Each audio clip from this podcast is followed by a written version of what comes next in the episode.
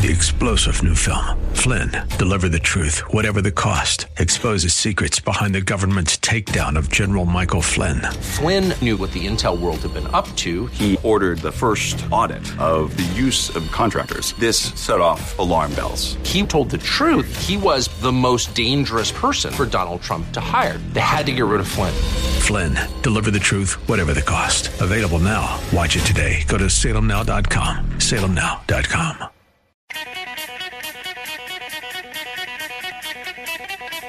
All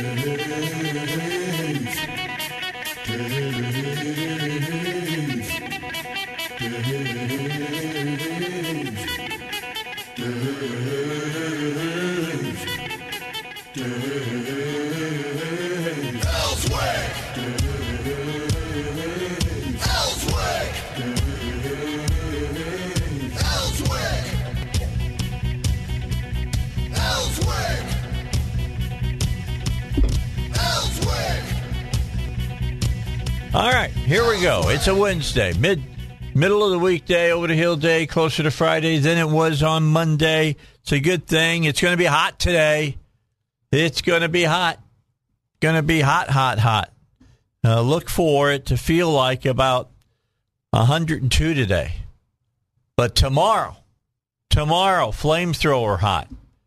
Uh, I was just looking at this uh, as I came in this morning, and you know me, I like hot weather. And uh, what they are saying for tomorrow, get ready for this one. The feels like temperature tomorrow, 103. 103. And I just told you for today, it's going to feel like 102. So it's going to be a one. It's going to be one degree hotter tomorrow, and it's going to feel like it's nine. No, I'm just kidding. It's going to feel like a 103. I'm looking for it because tomorrow it's not, not supposed to be any clouds in the sky. Well, with 103 degree temperature, it's all going to burn off. I'm looking forward to it.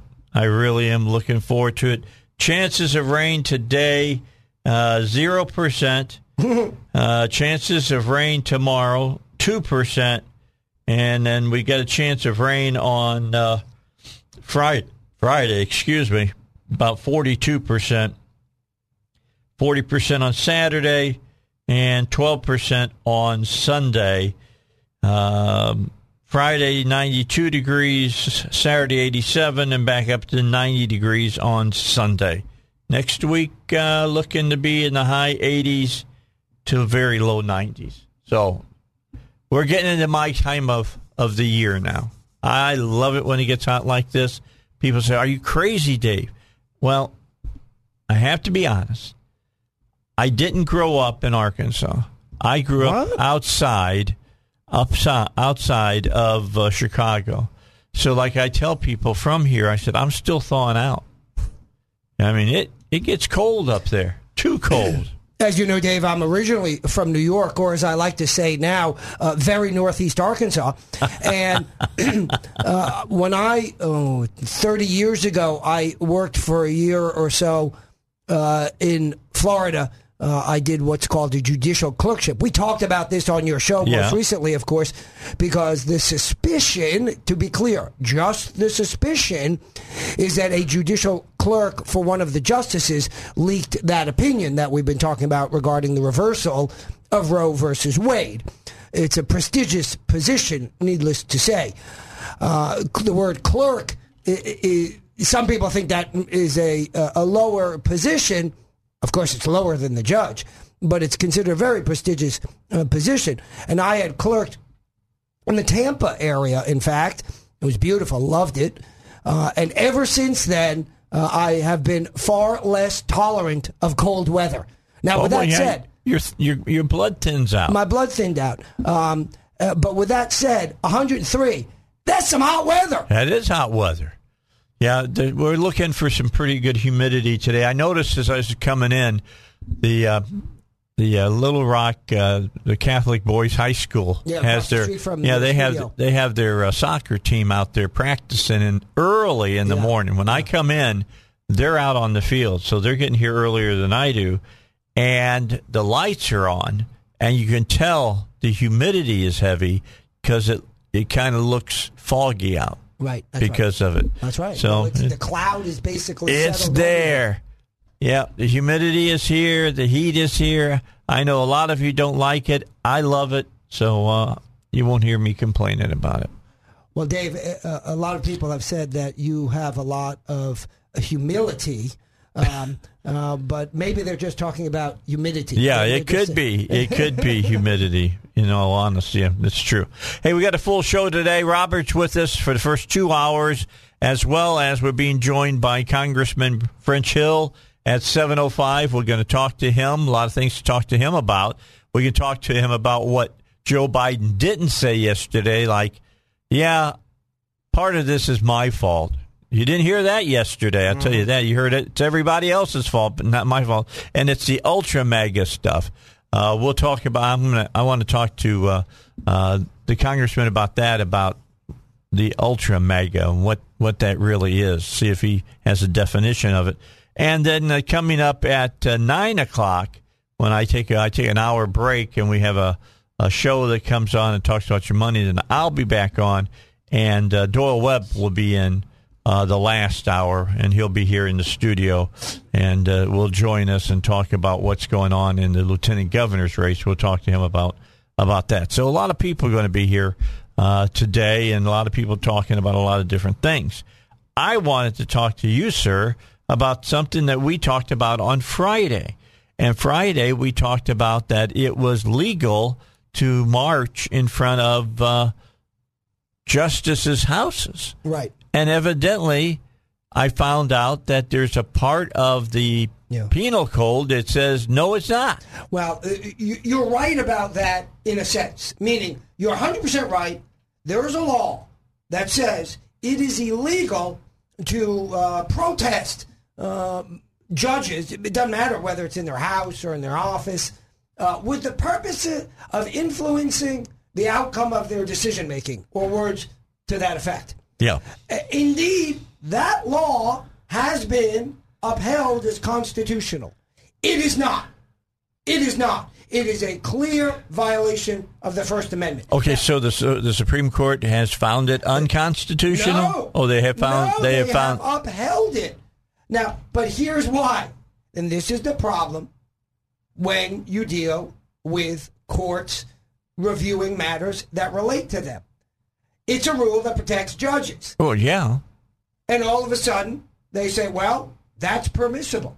We, we can restrict the speech because we don't like to hear it. Uh, there is nothing wrong morally, and to be clear, legally, from my interpretation, uh, with protesting a judge and telling him or her that this is how they should consider the law. Okay, now I understand that you don't like it. I don't particularly care for it. Right. But here's the key. Yep. Right now, it's the law of the land. That's correct. okay. That's correct. I just wanted to make sure I was right on That that. is correct. And and I was unaware of that statute at the time that we discussed it last. Right. Uh, and it's You mean you don't know every statute in the United States? I, I, I skipped the odd numbers. uh, and and when I uh, read that statute because it made the news, of course. yeah. Uh, and I read that statute, and in fact, I got in touch. I'm sorry. in the, uh, I got in touch with a professor in California at uh, UCLA, uh, who's also uh, involved in constitutional law, and I said, "This is a real problem," and he said, "I agree, but the Supreme Court does not." Okay. Uh, and so it is the law. They can restrict your speech. But this is the problem, folks. Every time we we give up an inch of our freedom, we never get it back. yeah. Now know that they were protesting in front of uh, Alito's house yesterday, and I think Judge Roberts too. Yeah. And then I found out that there was a a small protest. There was about I guess about ten people in front of Pelosi's house yesterday, and they were protesting, saying that she hadn't done enough. But interestingly, the the law that we're talking about, and don't worry, that frog in my throat will clear up probably shortly after the show is over. And jump off the lily pad. That's right. Um, that the law does not restrict protesting in front of Nancy Pelosi's house. Right. And there's this false claim albeit recognized uh, by the judges, that somehow judges shouldn't be subject to the political uh, opinions of the public. Absolutely, they should. By the way, Chris Corbett was in court uh, regarding the freedom of a JP, a justice of the peace, to go into the quorum court without be, being restricted by uh, the uh, city manager. Okay, now is that uh, from Pulaski's Yeah, court? Okay, Pulaski, all right. right. And the judge here in Pulaski County, whose name I forget, but I'll, I'll text Chris and see if we can put it on the air, said, And you want to carry a gun in my courtroom? Meaning, that's a different case, Yeah, right? Uh, and he says, Well, I'd love to see it if you tried to carry a gun in the Capitol. And Chris said, I carry a gun in the Capitol. Yeah, 'cause it's illegal. Because it's 100% legal. As it is, by the way, 100% legal to carry a gun in the courthouse, notwithstanding this leftist judge's preference to the contrary. And this is what I'm talking. is it Hyde? Hyde is the city manager. Oh, said, okay. Uh, uh, in conjunction with the sheriff, that you that Chris couldn't bring his court, gun into the courthouse, notwithstanding the law that says officers of the court are entitled to bring guns into the courthouse. Officers of the court, of course, refers to attorneys. If you've ever uh, watched any television show, you know that. You know Right. what they. You know what the the the leftists uh, at the courthouse and in the uh, the city attorney's office claim. well, you see that? Me- No, the county attorneys. Let me be clear. Okay. The county attorney's office. Officer of the court means police officer. Yeah, Even though- only only police Well, officer. but only it, there's a separate category in the law that refers to the police officers. Right. So you're listing them twice, and of course, it, it never refer. Officer court has never referred to police officer. It always refers to uh, attorneys. Now, by the way, there's a statute that ha- in Arkansas that makes it even broader. It covers attorneys plus others, plus others. Yeah, just things to keep in mind. Yep. By the way, we always talk, talk about the Democrats and what they have said about abortion is that they wanted to keep it, uh, you know, legal, Safe, legal, accessible, but rare. Not anymore. Listen to this protester in front of Pelosi's house. We are here because this draft decision is what it is. It's only a draft, and we will protest here in front of the leadership of the Democratic Party and in the streets from coast to coast unceasingly because we work to keep abortion legal, legal and accessible, not rare. Oh, interesting. They they affirmatively uh, disclaim the rareness. Well, of course, you remember when Hillary Clinton, in a debate with Donald Trump, uh, was unwilling to say there was any time limit on abortion. Right. Um, and Yeah, we'll take a break in a minute. Sorry. Okay. Go ahead. And, and here's the key. I personally was one of the lead counsel in the United States Senate on the partial birth abortion ban. The lefties' faces were melting after we passed that. And it went to the Supreme Court and it was upheld in the Carhart case. Uh, and I worked directly on that case 25 years ago or so, give or take a year or, or, or a few. Uh, and so I've been involved in this issue for all of my professional life, and then some, indeed. Uh, and it is a an important issue, and uh, it's funny. I get some comments on uh, the face post, as I like to call it. Right? Yeah. Uh, one guy writes "f you." Uh, that- Of course. Right. I mean, this is a kind of informed reasoning that you get from those on the uber left. Right, right. Um, and there's a then there's this meme that they're cutting and pasting.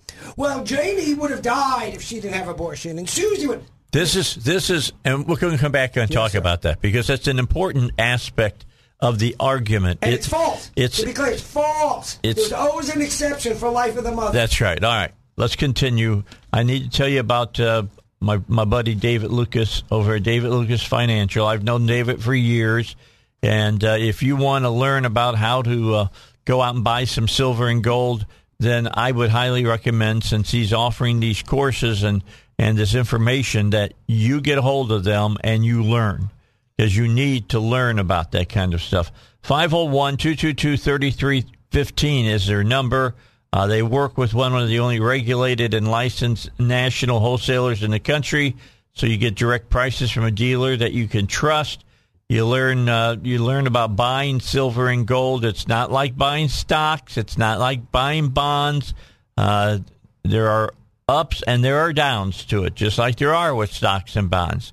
You can learn, lose your shirt with precious metals just as well as you can uh, with bonds. Uh, you, I got I got to give you that warning. Got to tell you after you don't believe me, ask the Hunt brothers.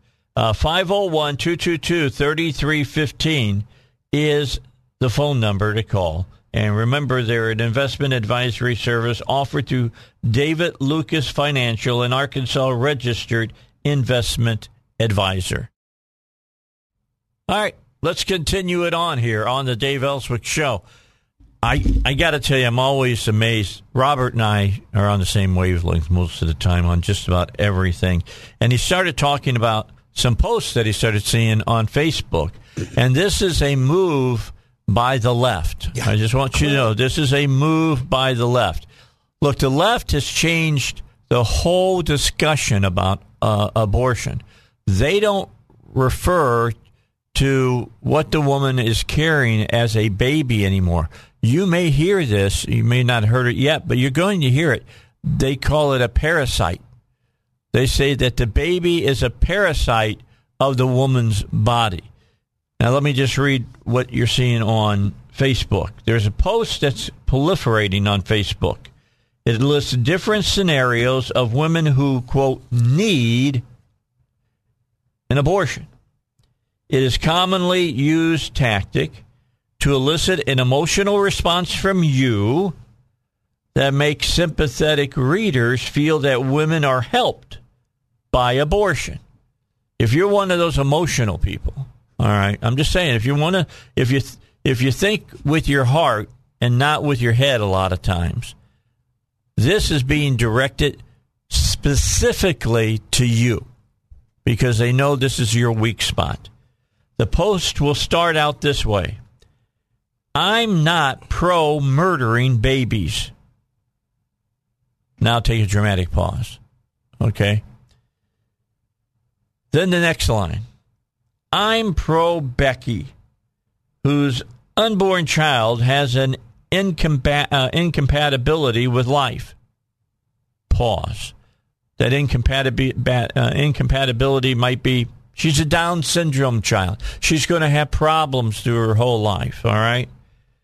Or how about I'm pro Susan? Pause. Who became pregnant from rape or several other reasons.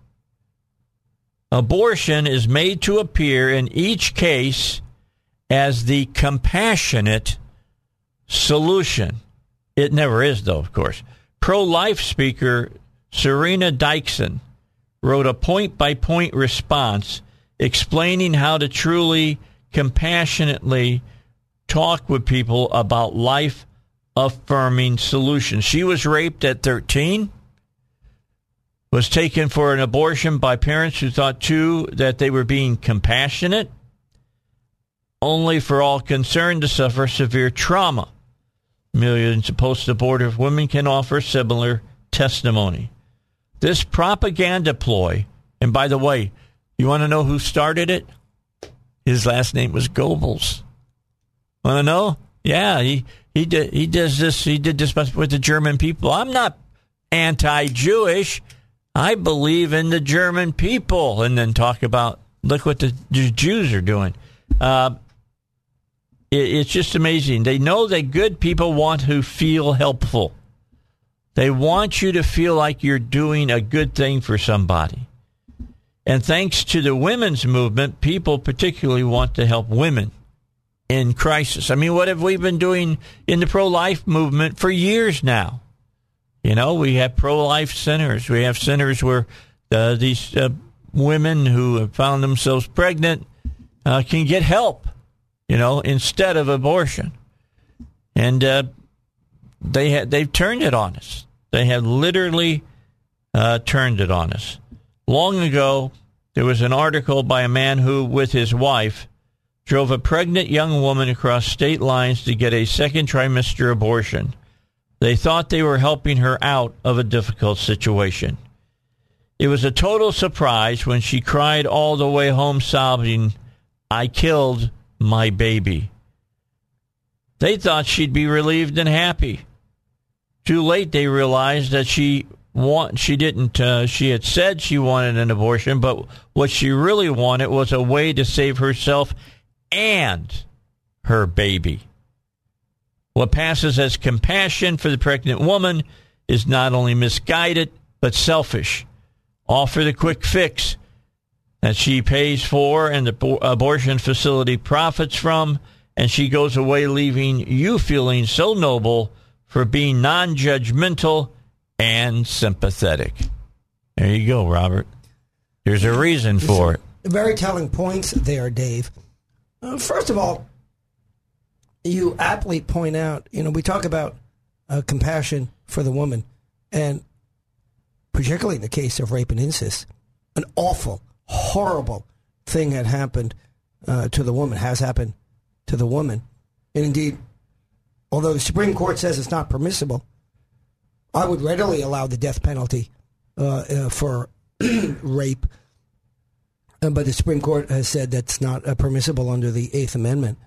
Uh, so I would readily permit that punishment. but it. All right, we're back with you, and I we got cut off right in the middle because we had to go to news. That's that's one of those com- computer things. It's we're up. Just let you know, you're up. The bottom line is is that you sit here and they're working on our stations, and uh, there's there's there's things that are going on behind the scenes that I don't know what's happened, and and Heidi doesn't know exactly what's happened, and we're just trying to figure out our way as we go along each day right now. Uh, when the engineers come, I cringe. I mean, I'm just one of those. Heidi, I tell you, I, I had a long, I had a discussion about this the other day when I heard they were coming. A lot of people get excited. Oh, they're going to fix things, and I always think they tend to fix things after they break things. and uh, so, anyway, we're, we're trying to get things done. I can't hear the network right now. In other words, I, I, I can't hear it at all. Uh, when it comes up, and we may be still talking over here, moving our mouths, and words are coming out and uh, we could do Chris Tucker and said, "Can you hear the words coming out of my mouth?" And you can't. it's just where we're at. All right, so we cut you off at the bottom. I'll let you start at the at the bottom of the hour. You're, we were talking about this way that the left is using sympathy, false sympathy, to prove their points. Right. So. mo, mo, there's this meme going around. I support Becky and I support Susie. And most of the narratives in that meme talk about a threat to the life of the mother. Uh, if the or a terrible thing that happened to the mother. I mean, rape. It's a terrible thing, right? But there's, but that's my point, Dave. There's a distinction here, and the, and most of them are not about the rape situation, which we will talk about as well. Okay, they're about a threat to the life of the mother, and everyone recognizes that if the mother's life is at risk, then she may have any uh, uh, medical procedure, including, to be clear, an abortion to save the mother's life. Nobody disagrees with that. So this is 100% a false claim, a false choice, a false dichotomy that is presented by the left. Right. Then the second issue which is much less emphasized in this meme, is the life of the child. Right, right. Well, and you know, so you say, well, this uh, there was a rape and incest, and which, as I said before the break, is horrific. And if I had my way, it would be punishable by death. Putting that aside, uh, it's uh, th- that that obviously the man who committed that rape. By the way, if the woman became pregnant, the person that committed the rape, Dave, uh-huh. is a man. Yeah. Um, just so you know, I'm sorry to. It's to, not a. It's it's. It could be a man identifying as a woman, though. actually, that statement's true. Yeah, it's that because it's happened true. now. But but my point is, you said it correctly. If the man identifies as a woman, we recognize in fact that he's a man, but he calls himself a woman. Okay, yeah. whatever. Well, like I'm not here to get inside your business, but what I am uh, uh, going to say is, you're not going to tell me that that is a woman when it's a man who identifies as a woman. That's a different statement. Um, so, b- because by the way, a man who identifies as a woman doesn't belong in the women's shower. I- a man who or in the women's prison. uh, uh, as a woman doesn't belong in the women's prison. A man who identifies as a woman doesn't belong in the women's public, uh, you know, communal uh, bathroom. Well, let me ju- let me just look. If there's one thing I learned uh, from a, from taking philosophy in college, is that you have to follow your philosophical com, uh, uh, conduct to its logical conclusion. So, let's say the guy doesn't identify as a woman, but identifies as a chimpanzee. Does that mean we got to put him in in the zoo to put him in prison? I mean, he's still going to be behind bars. All right, is that what we have to do? We're going to treat him like a chimpanzee? I don't think so. I haven't seen anybody in the in the zoo yet, but I have heard of people who identify th- of uh, themselves as being animals. Just crazy stuff. But uh, oh boy, I said the word that makes people get upset. Which I said one? crazy. Oh, I said crazy. These are people that need help, folks. I'm sorry. All right. I'm not trying to put any woman in a handmaiden's outfit. All right. I don't have the I don't I don't have the corner on that and that Halloween costume for women. It's it's not what I'm wanting to do, and I'm not going to, you know, put subjugate women and, and put them in, in in areas and in a confined uh, place and artificially inseminate them or anything like that. That's not even in my mind. You know what's in my mind? The unborn child that is 100% innocent of everything. That's where my my thoughts are at. well, and that's exactly the point, right? And so, as we define rights, as we draw out those lines uh, between individuals, we have to say, does the woman's desire uh, and what the left calls a right, because you can't have rights in conflict. It's a technical point, and maybe it's not important, but the notion of a right is the limit of one's own, own autonomy or any entity's autonomy uh, versus someone an opposing autonomy. So they can't conflict. That just means you're doing wrong. They they have to come up side by side. So the question is, whose autonomy prevails? So the woman's autonomy to do as she sees fit, or the child's autonomy to live. And we've seen that sign in these uh, marches that women have been taking part. I cannot be autonomous if you control my womb. Right. And, and so, you know, there's a hint of truth in that statement. A I will tell you hint. I Right. agree. There's a hint. Right. There's a hint of of truth. truth. Uh, a woman's ability to act in, entirely pursuant to her desires is limited. By the way, my well, I don't. Let's not use me uh, uh, because you'll see why that doesn't sound good in a moment. But uh, uh, say, um, let me change it. A murderer's desire to be autonomous is limited by the prohibitions on homicide. Well, I really want to kill people, says the murderer. I, I, I, Or a pedophile. or a pedophile. Right now, to be clear, because you, you can hear it already coming, you can hear the phones ringing. You calling women pedophiles or murderers? No, I'm not saying that. What I am saying is, Now, I call them, they do worse than murder people.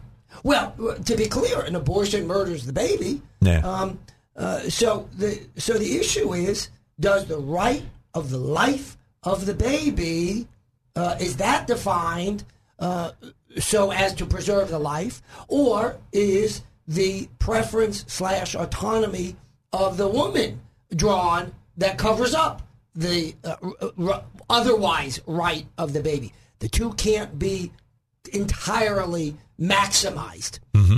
I'm, I'm with you on that. Yeah. I'm, I'm with you on that. All right, we got to get a break. We'll come back. We'll talk more. It's the Dave Elswick Show. Glad you could be with us. Don't forget about PI Roofing. I don't know if it's been happening to you. I know it has in, in uh, Cabot. A lot of us are getting phone calls now uh, from uh, these people who want to do our roofs. and they're saying, "Let us come out. We're going to be in your area. and We want to, you know, walk on the roof, and, and we won't charge you anything." Blah blah blah blah blah. Uh, don't do it. Just tell you, don't Don't don't do it. Uh, here's here's your answer. I'll give you the answer right here. And I've been talking about these guys for 20 years, and that's PI Roofing. You call them 501 707 3551. 501 707 3551. Give them your address and give them where, you know, what day you want them to come on out, what time would be best uh, for them to come out, and they'll work with you to make that as close as possible to happen exactly the way you want it to happen. And then they'll take it from there.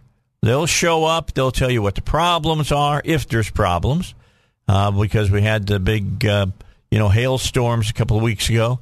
They'll tell you if you got hail damage. They'll tell you if they think that you need a new roof or you just need a, some areas repaired. They'll go through all of that with you. And you know they are a company that has been around for 20 years. They're not going to be working on your roof and suddenly they don't show up the next day. And they went back to the state they came from. And it was like, well, we ran out of money for you know shingles, and uh, you'll find your own shingles now. They don't do that. Doesn't happen that way. They'll work with your insurance company. They'll make it as easy as they can for you. Call PI Roofing. It's who I use. They just put a new roof on my house about four weeks ago. It's 501 707 3551. Or visit them online, piroofing.com. Okay, we're into the final segment of the Dave Elswick Show for this hour.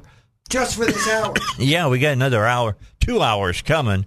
Another hour after this, and then we'll take a break uh, for another show that comes on for an hour. Then we'll come back at nine, and we'll do another hour after that. and by the way, can I remind your Yeah, listeners, Dave? Sundays. Sunday, Sunday, Sunday. Steinbuch on Sundays at noon. Take a listen. We should do a commercial for your show on Sundays, like the old drag strip That's what I'm talking about. commercials. Sunday, Sunday, Sunday. You remember those? Sundays. You remember when they used to run those? Of course I do. What do you think? I'm just making that up? Yeah, for us it used to be at beautiful US 30 drag strip. There you go. You know all that in there. Yeah. So anyway, yeah, we should do one like that. That'd be fun. That it. would be fun.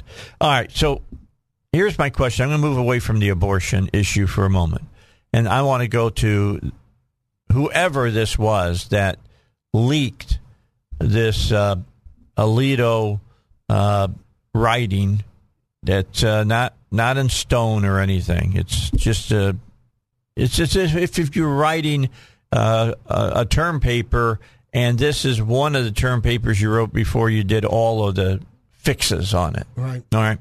So,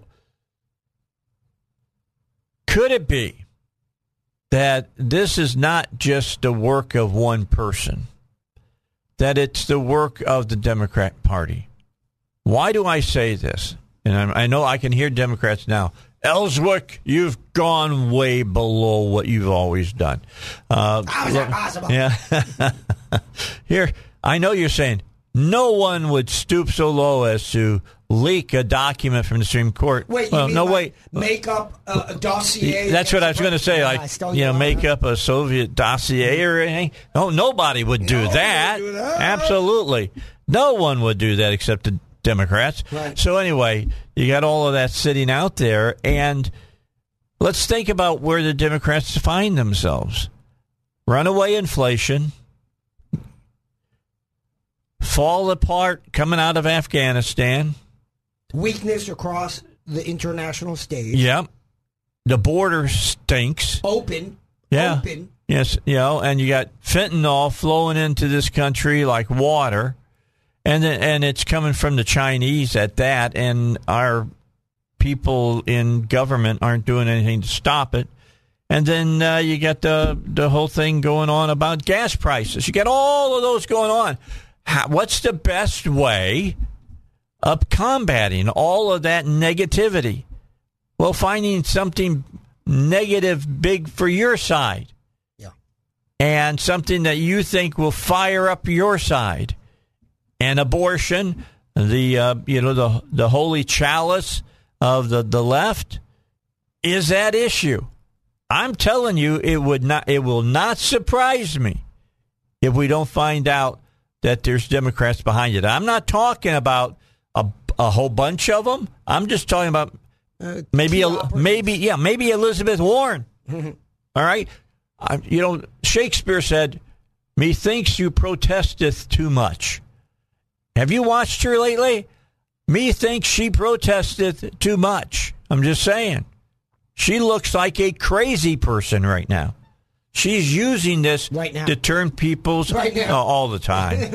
uh, turn turn your attention away from the real issues that are happening in this. Not saying that the the, the, the discussion on abortion is not a real issue. It is, It but is, it is. there are so many other issues out there that they don't want to talk about. Well, to be fair, they're entitled to talk about this issue. This is a topic of the day. The Supreme Court's coming out with an opinion overturning Roe. That's big news. Yeah, it is. So they are 100% entitled to talk about it. They're also 100% entitled to say, uh, we don't like it. I'm just speaking in their voice to be clear. Don't Yeah. take me out of context. And they're 100% entitled to say they want to pass laws that that continue to permit abortion.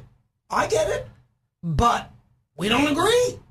And we, uh, we, you and I, and many, many, many others agree it's an issue of life, and that when we are defining rights, life takes precedence over uh, um, many other things, right? Yeah, I'm looking. I've got an article here uh, from Town Hall, which, in all transparency, I always do this, especially when Robert's on, Yes. uh, because of course he's the, the big, uh, transparency expert. he- yeah, he's all into transparency. This article was written by Matt Vespa, who is a right-leaning individual Okay. who writes uh, for Town Hall, and the Town Hall is owned by Salem Media Oh, is that right? which Oh, owns which owns this the radio station. station, right? He's talking about Senator Whitehouse, who basically said that he didn't think it was all that important to find out who was who did this. He says Whitehouse doesn't want a leak investigation because this really wasn't a leak. It wasn't done out of some patriotic duty. This isn't a whistleblower situation. It's a political operation. It's this Democratic Party still infuriated that Donald Trump picked three justices and got them all confirmed. It's amazing. It's isn't about their affinity for infanticide. It's about trying to do anything to distract the American people from the disastrous leadership under Joe Biden. It's the two separate rules complex again, folks. It's okay when we leak things. Also, you can't investigate them. The FBI is our political hit squad. So that's the author. Yeah, that's his. That's his Right, right. his thoughts. I think that's and they're it's a legitimate way of looking things because anybody who would look at me and say, "Oh, they would never do something like that," Dave, and I said they did the dossier. We know they did the dossier, and nobody has paid for it yet. And by the way, why was it always called dossier? Since when did we ad- adopt the French version of the, of the word file? The dossier. Well, it sounds more important, doesn't it? Because Hillary paid some failed spy from England, who we have one picture of him walking around with a ponytail, uh, and, and, and he, he worked for the British government for like ten years. That's not a career. That's a guy who dropped out of the business. So I'd like to know why he dropped out of the business with a made up file. Because he was bad at it. Well, maybe, maybe it was even worse. I have no idea, right? He got Maybe caught too many times. Maybe he was booted out. Yeah, that's true. We don't know the answer to that question. Well, that's why. That's why you end up not being a spy anymore. That's- that's you get booted. case. It's crazy, but uh, yeah, uh, I want to talk to French about this when he comes on, uh, uh, Congressman Hill, because I think there's some legitimacy to what they're what they're saying. right, right. I, I I just can't buy any longer. Well, they wouldn't do that. The Democrats have proven time and time and time again that they will do anything. And don't even say, well, they wouldn't kill anybody. Well, I don't know. Ask Vince Foster about that. Well, uh, they would definitely kill uh, babies in the womb. Oh, 63 million of them. 63 million. Did you see Yellen yesterday? No, You didn't hear what she said? tell me. No, she said that uh, if if we take away abortion, the economy is going to fail for women. The economy is going to fail but, for women. Uh, of course, put aside that it's untrue. It's it, it's quite literally untrue. What's the what's the price she's putting on per baby's head? I'm just curious. Yeah, she didn't How get much into is she that. charging per per killing of a baby? Tim Scott went after her. Is that right? Oh yeah, Good for because she started talking about you know children being born and raised in poverty, and that Tim Scott, single mom, born in, in poverty, raised, and he's a United States senator Oh. now. Okay, so you you know here's my thing: if that is really the way you feel, that poverty is that bad, then doggone it give the people on your side guns and let them go down on wherever the, the biggest areas of poverty are in Little Rock. And let's get the people to run out of their houses and shoot them because they don't, they shouldn't be allowed to live and have to live that By- terribly. clear, by their logic. Yes, logic. by, their, by, the, by the logic that they're making. my, my father grew up, uh, oh, I mean, five, six years, right? But to be clear, was a child during World War II. They had nothing, nothing.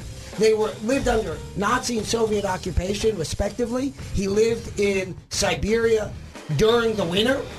Um, uh, uh, one of his classmates was found in the spring, thawed out, literally Oh, Lord. because she let go of the rope that was between the housing complex and the school. By the housing complex, that's a generous description. It was, you know, a, a, a log building, basically. Yeah, with holes in it. Right.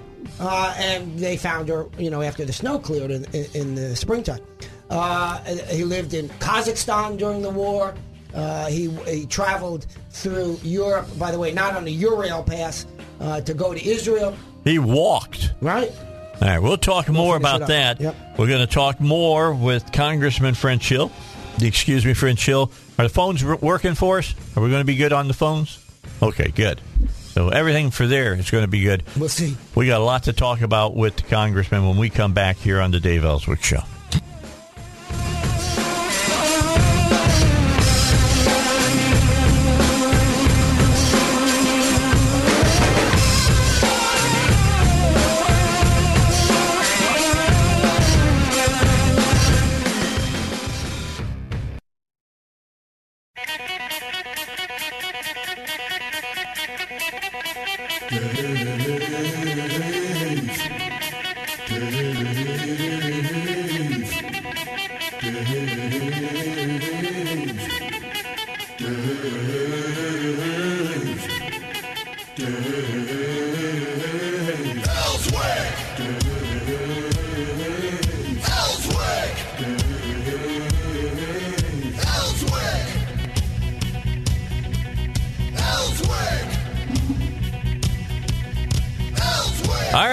Move into the uh, seven o'clock hour. We're waiting for Congressman Hill to give us a call. So, is he on there? Okay, he is. on- See, they've changed my phone again.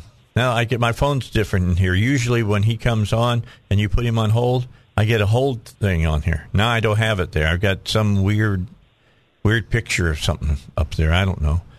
I think this is a Democratic pro- plot. I'm just saying, it's a dirty, it's a dirty trick that's going on right now. That, and I wanted to talk to you about that, Congressman.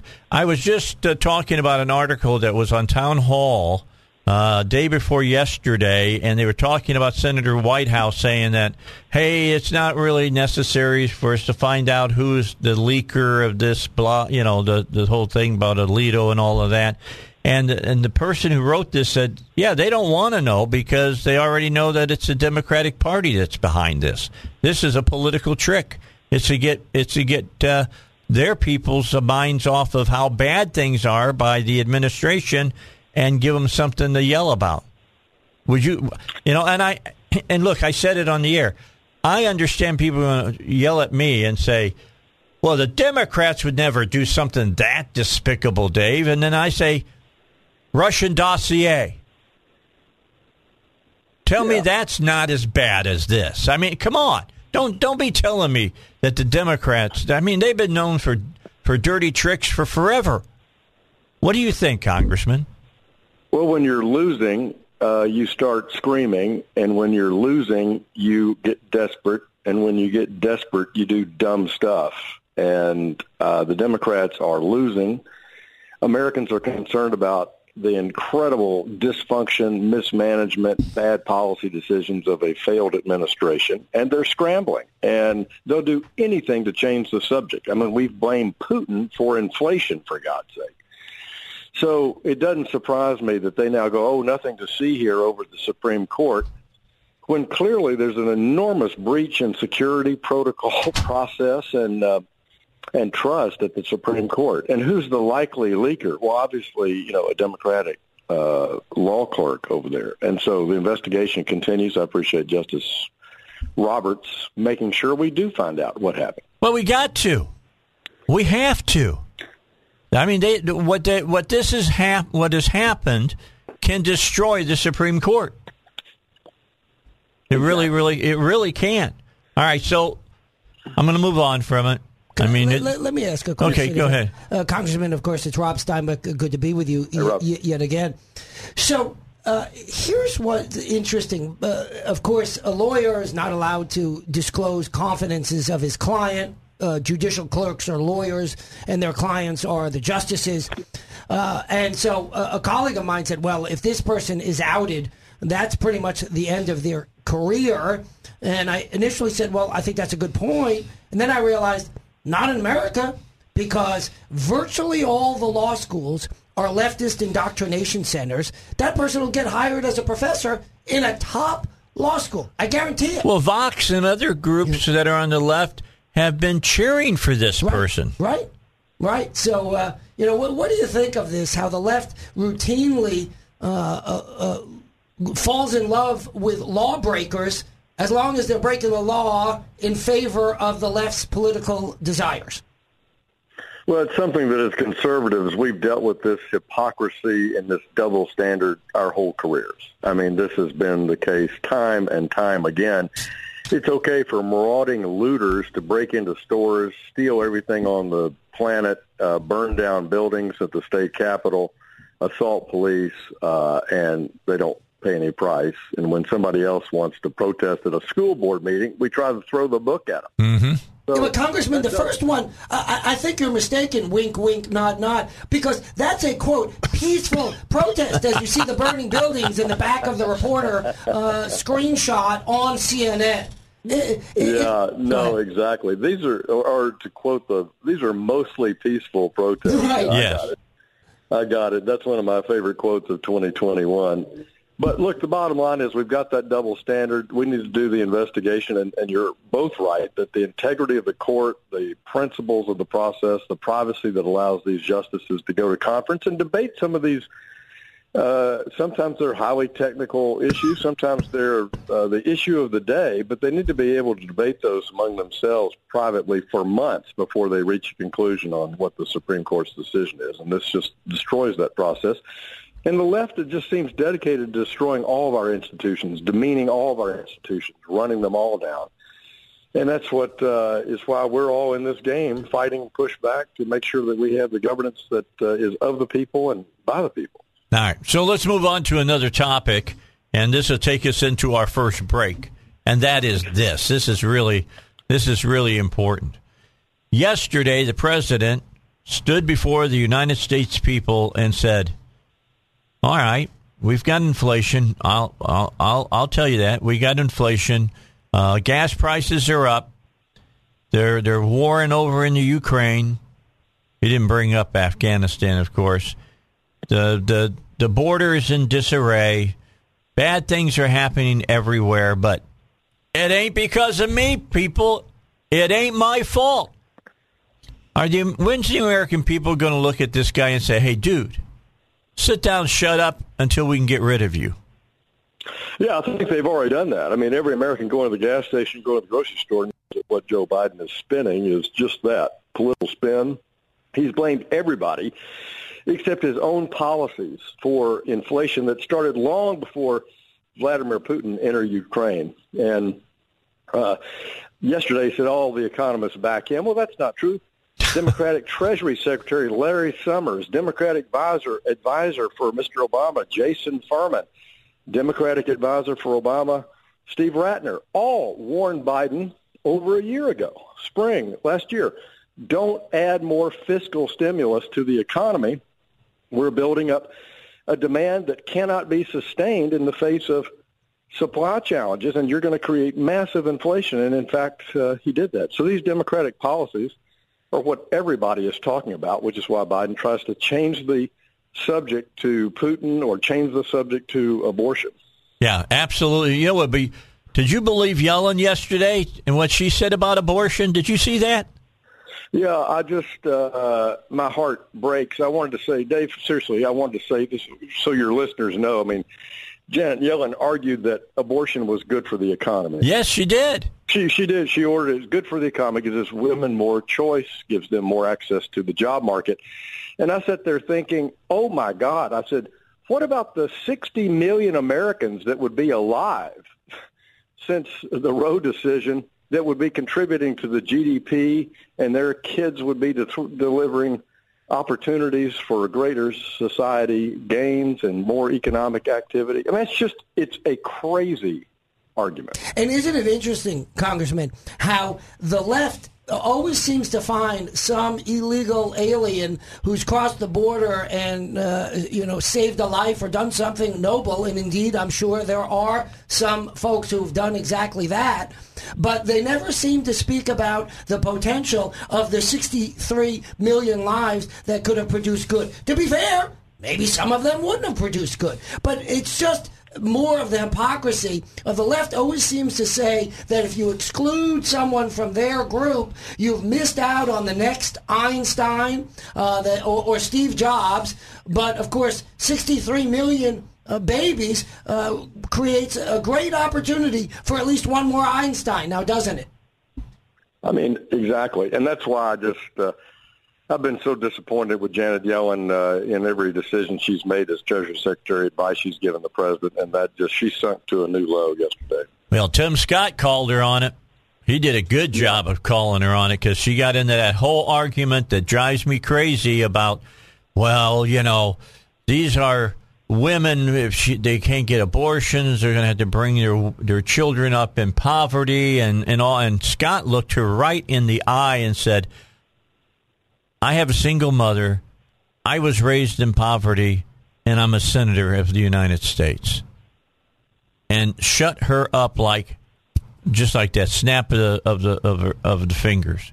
I mean, it's a, that is one of the worst arguments that you can make. Because if that's the case, then what we should do is kill all the poor people. I mean, if you think about it, we'll put them out of their misery. All right, we've got uh, we got, and that's me saying it's not the congressman. Mm-hmm. All right, Congressman French Hill is our guest. We got to get a break in. When we come back, we got other things to talk about. We're going to talk about the border. Border uh, is about ready to explode even worse than what it is uh, today. It's it's it's getting worse down there, day by day by day, drip by drip by drip. Pretty soon, there's going to be a, a tsunami that's going to be coming up. Let's talk about Pat Davis. Pat Davis wants you to make sure that you can afford your health insurance, save a lot of money on it, thirty to fifty percent. You don't want to pay you know, copays anymore. He'll show you how to do that. You don't want to pay big deductibles. You got a $500 a month payment on your health insurance, but you got an $8,000 deductible before you can use your health insurance. Hey, doesn't matter if the, you know, the health insurance is cheap. If you can't use it, you can't use it. It's that simple. And that's what those deductibles do. He'll show you how you can get around those as well. You call Pat Davis. Here's the phone number 501 605 6935.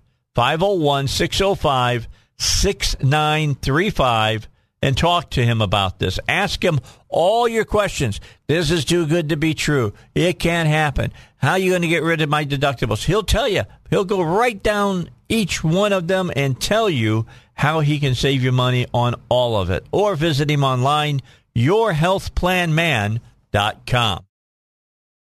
All right, back with you. Our guest is, of course, Congressman French Hill.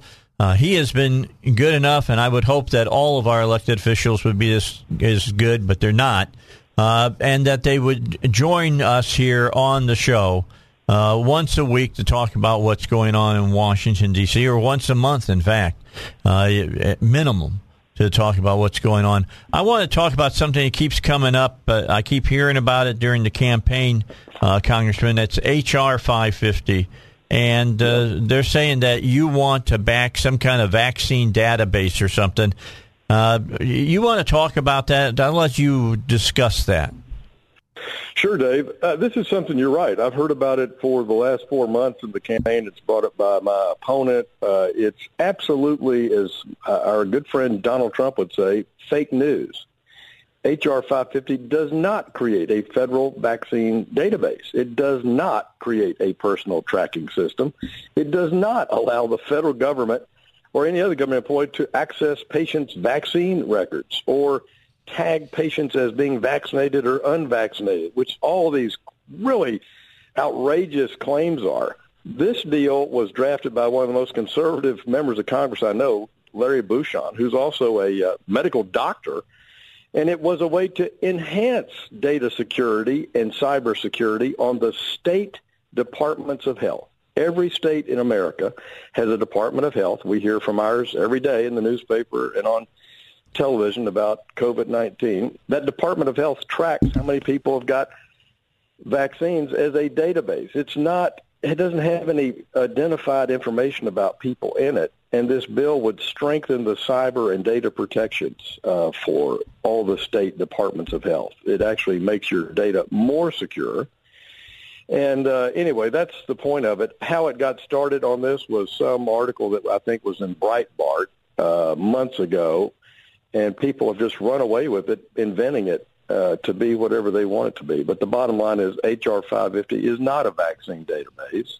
I don't support a national vaccine database. I don't support tracking whether Americans have or haven't been vaccinated for COVID-19 at the federal level. So anyway, I hope that explains it. People can always uh, email me at hill.house.gov, and we can send them the background on it. All right.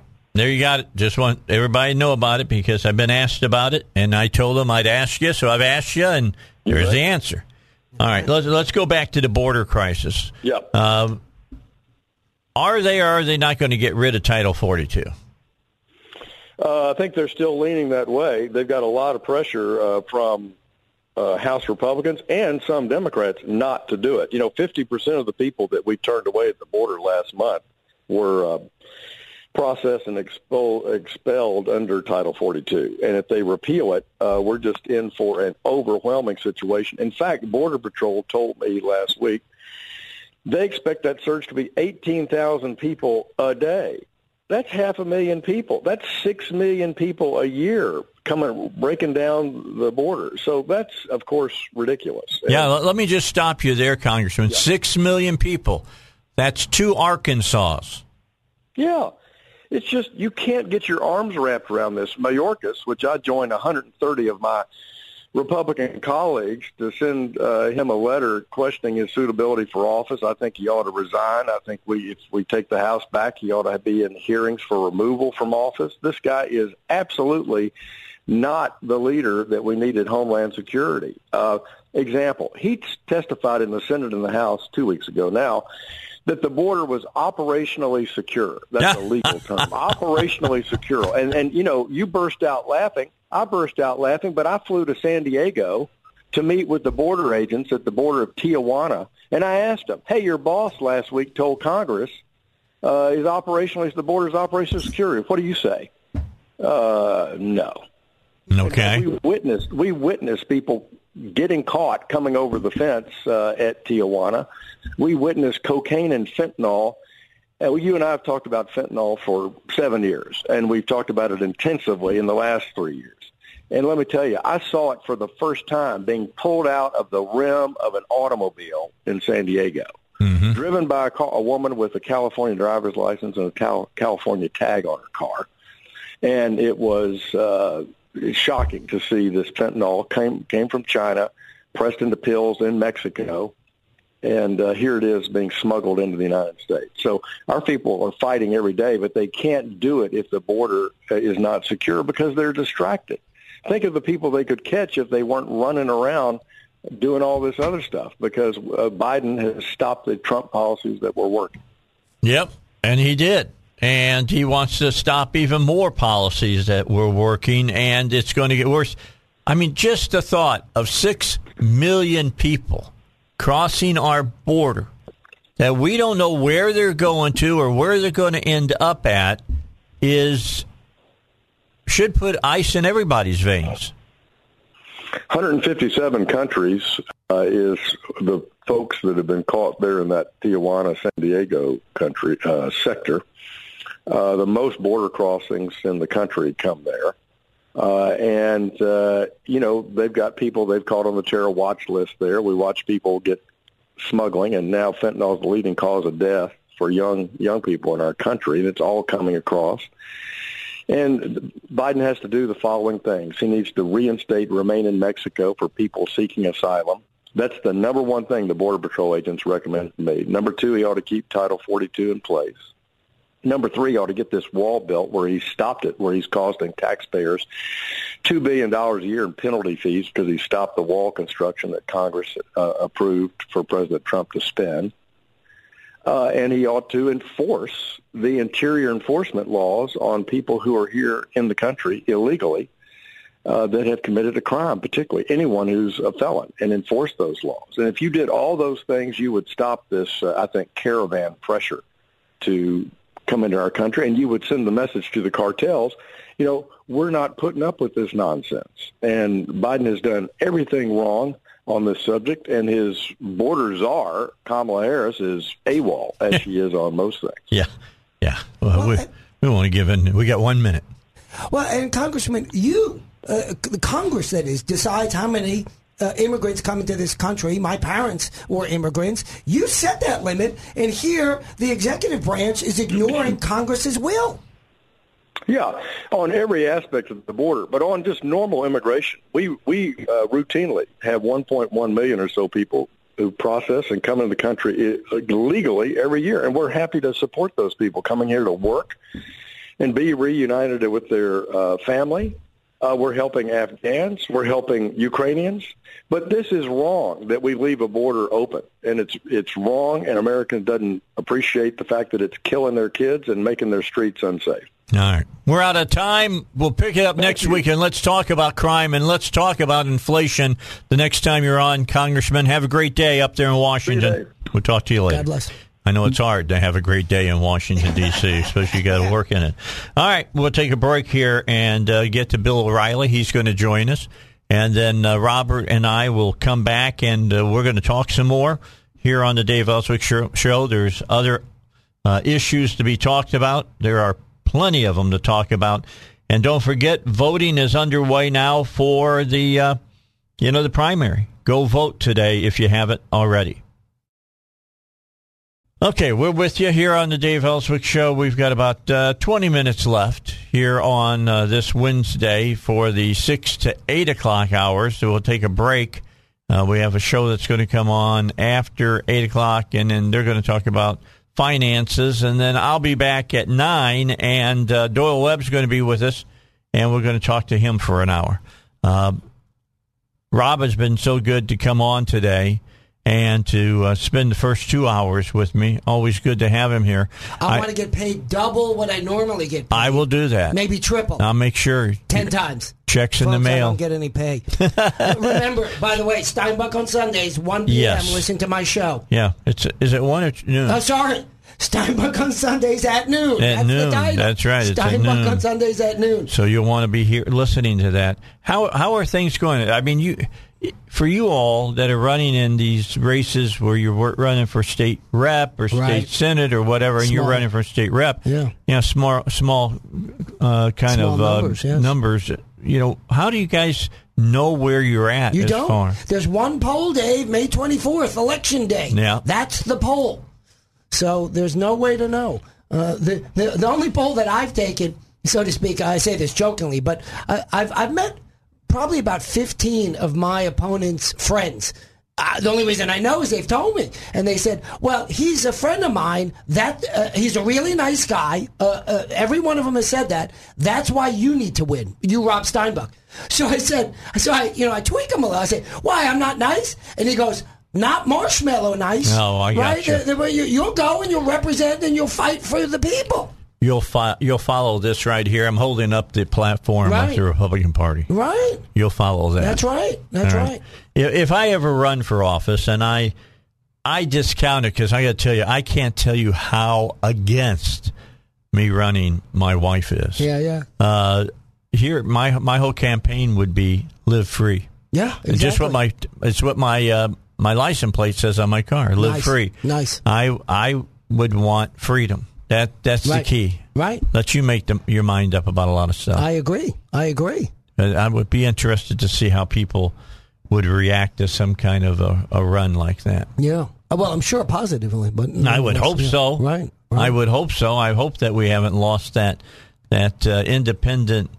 I want to be the you know the master of my own ship kind of feeling. Someone asked a question at some forum that I went to. By the way, my opponent wasn't there because Johnny Crickets hasn't been anywhere. But asked a question about to some other candidate. I wasn't speaking at the time. Uh, uh, uh, whether I don't know. I think it was either whether masks work or vaccines work or something like that. And the candidate just collapsed, uh, had no answer, literally no answer. But the answer, so, but here's what I would have said. I would have said, I'm happy to answer that in a moment. But here's the deal whether I think anything works is for me, not for you. Yeah. You need to make that decision for yourself. I and agree. government shouldn't be imposing that on you. That's what I said the whole That's way right. through. I said, I look, I've gotten all three shots. Right. Did I get the fourth one? No, I don't think that it's necessary. But I got three of them, and uh, I had no problems whatsoever. However, you who are listening to me, if you didn't want to take one shot, that's up on you. That's on you. That's You know? 100% on you. It- It's for you to make that decision, not me, and by the way, Dave, I'm not nor gonna- your business. I'm not going to ask about whether you had a colonoscopy, and I don't want to see the video. Yeah, I don't. I'm not going to show it to you. Exactly. I don't even want to see the video Exactly. I'll never forget. I had my shoulder worked on several years back, and Dr. Gillum, who did my shoulder work, great doctor by the way, Mm-hmm. uh, says, "Hey, Dave, uh, you know we record the the surgery." Right. He says, "Do you want a you want a DVD of it?" Right. And I said, "Keep it." Yeah, keep it. I don't need it. I don't want to watch that. Why do I want to watch that? exactly. You know. In fact, they would have fixed it up so I could stay awake and watch them while they were doing it. No, thank you as well. And um, I said, "Put me to sleep That's right. and uh, don't put the DVD in the mail." So, like I say, the relevant question is what do you, uh, as a, an elected official or someone who wants to be an elected official, believe the power of the government is to impose its will on me regarding masks, regarding vaccines, regarding a host of things? So that's really the point here. Um, and someone said to me, well, you know, we require seatbelts.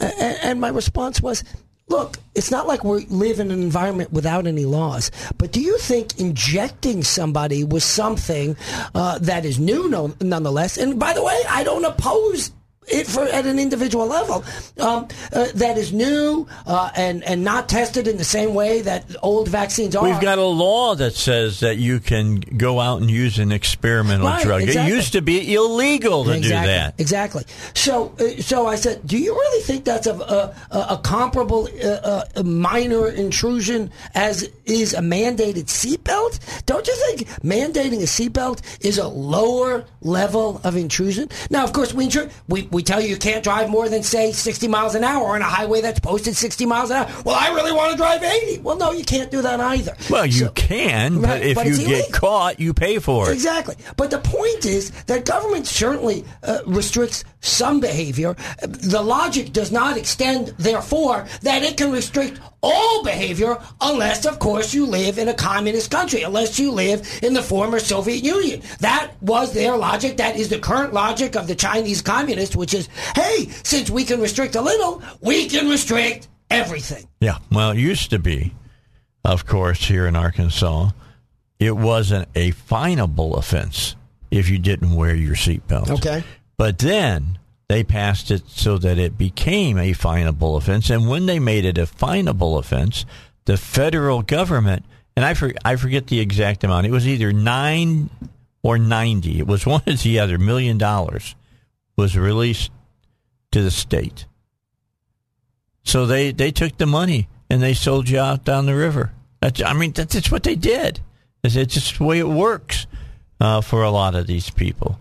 I mean, that's why here in the state of Arkansas, you look at our budget and you say, okay, six billion dollars is from uh, Arkansans, and the other uh, twenty-nine billion dollars that's flowing through our state is federal dollars. And guess what? Every dollar that comes from the federal government has some kind of string attached to it that uh, as a state government they've got to follow to be able to get that money. And while that's true, let me also uh, um, push back in a sense. Uh, we there are states that are takers and there are states that are givers. De- and, there's debtor states and there's the states that aren't debtor states. Right, and so uh, Arkansans' money goes to California, goes to New York, yep. goes to Massachusetts. Yes. I don't like that at all.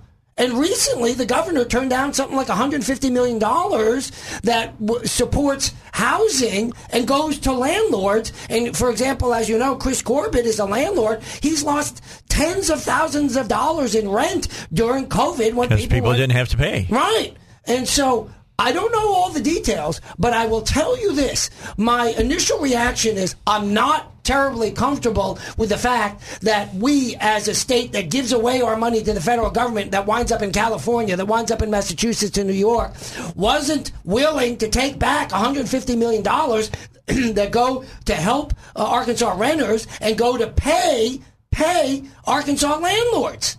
Yeah, well, it is what it is. I'm just telling you, it's the way. I know people hate it when I say it, but it's the way the game is played.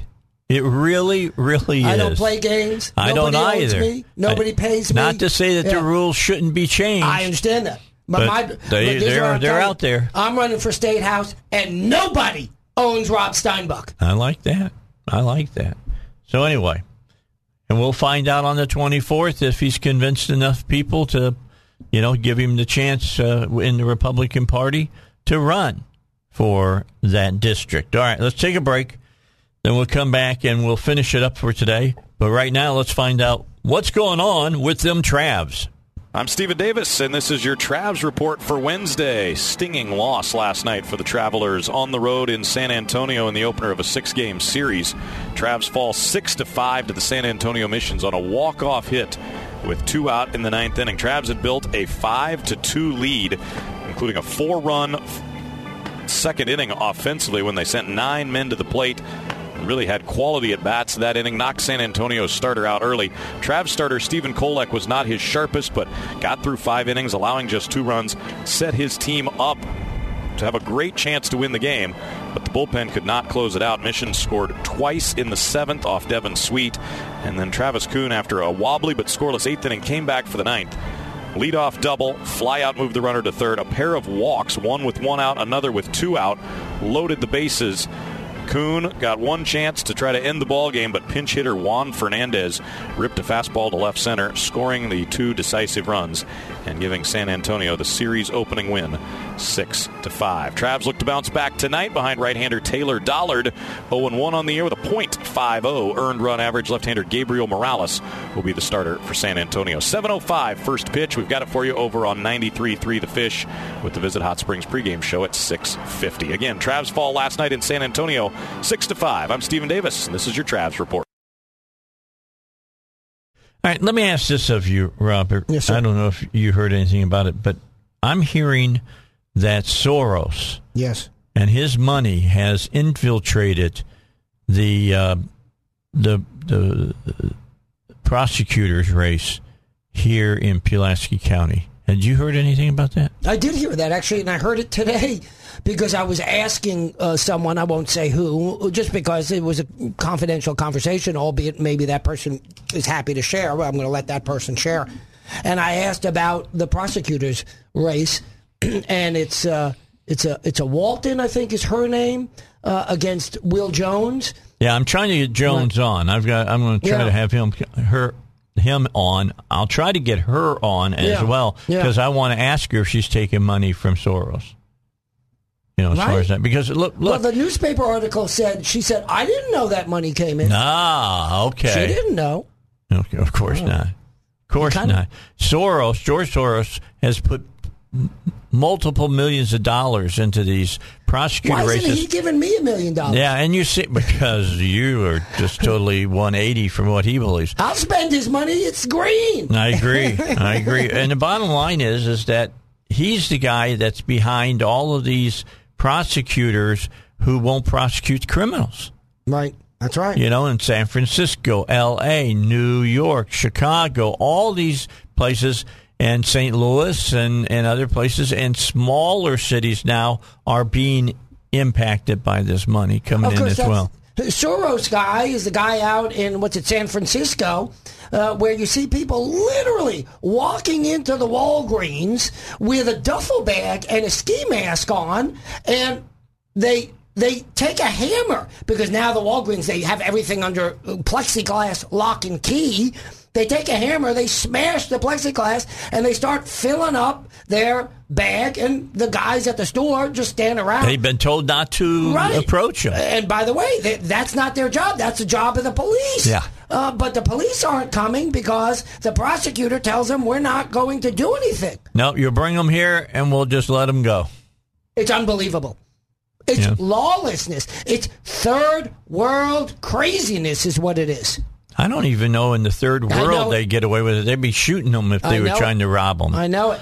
And Well, uh, here, let 'em try uh, to do that You shoot house. them. You shoot. Yeah, well, Right. You shoot them in the store. Right. Have their your shooty uh, shoot them and see how many of them are put up for murder. Yeah, yeah. I'll care. I'll guarantee you, you will not win in that situation. In San Francisco? Yeah. Of course not. Or in L.A. Yeah. The, the, And was that uh, Garcetti or whatever his name is? No, it's a new guy, isn't it? No, Yeah. is that a new guy now? Yeah, I forget his But he was he was he got Soros money, and Yeah. you know, I can go into the whole thing about New York. We know about that as well. Right, it's right. it's it's we've got to fight against it, and I need to I need to get more information out about it. Whoever you're talking to, uh, ask them if they talk to me, Yeah. Okay. and we'll see if we can't get some people on to. Sounds good. So it was in the newspaper finally.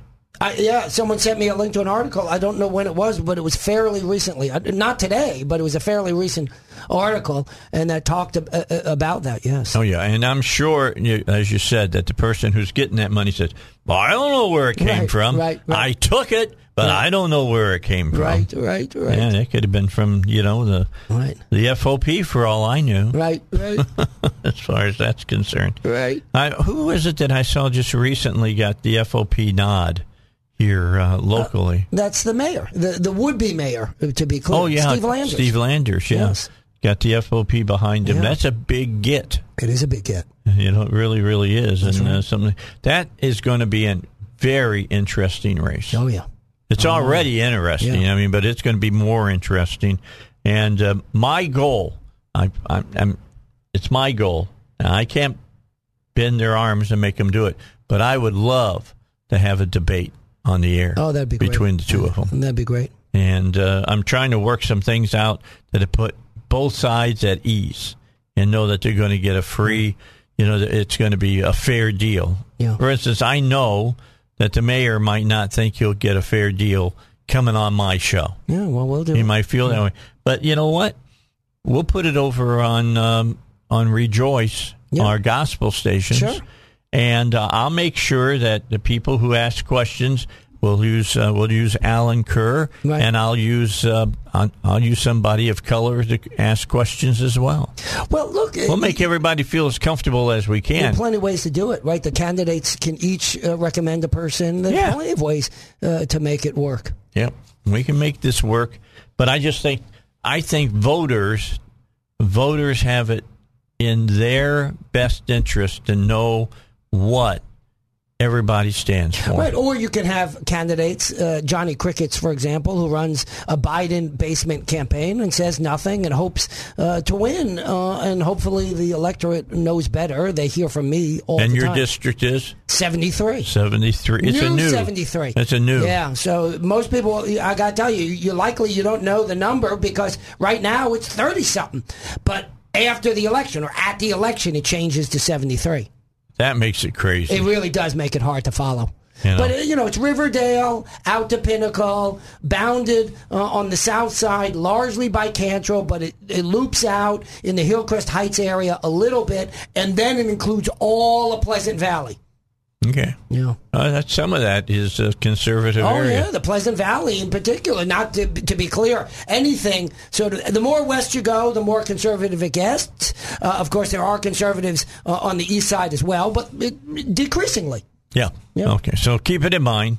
You want to keep that in mind, and uh, I've I've I'm going to try to reach the people uh, for the other candidate. I'd love to have a, a debate between the two of you. Yeah, yeah. You can hear the crickets. I mean, what? chirp, chirp. See what they Chirp, have, chirp. what they have to say.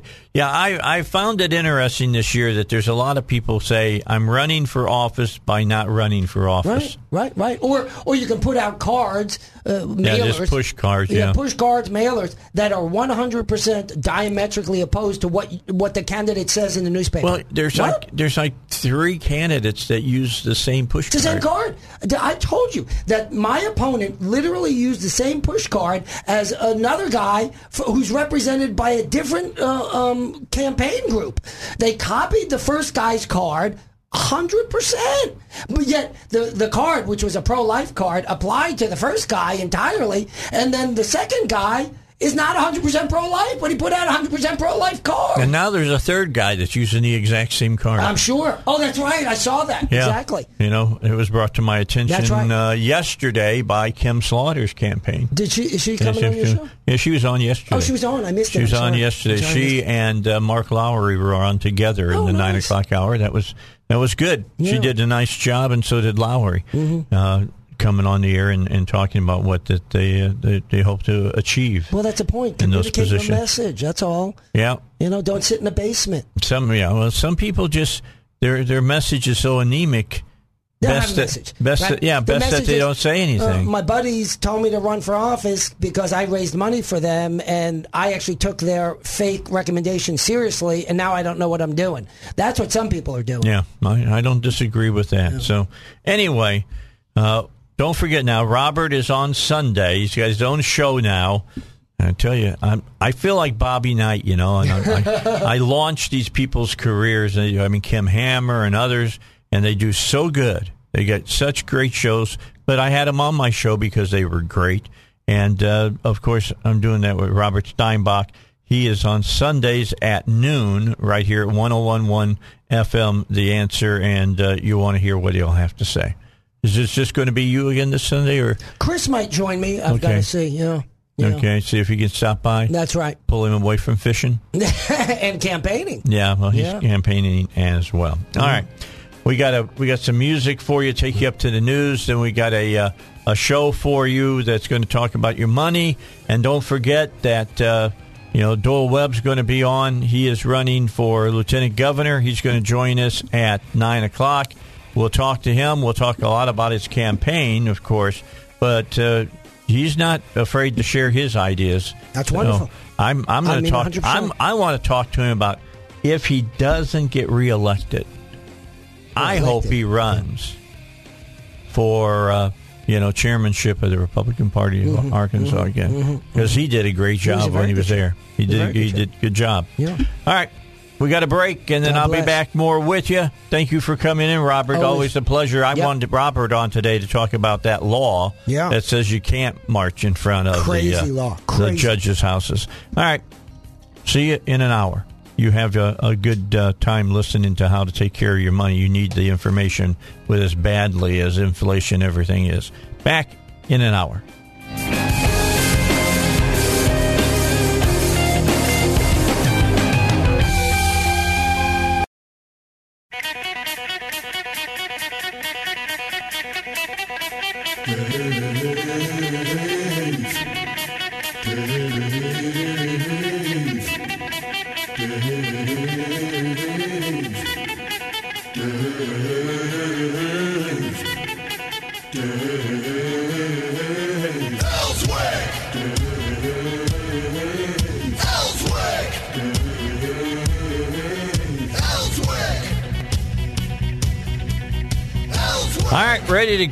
The nine o'clock hour.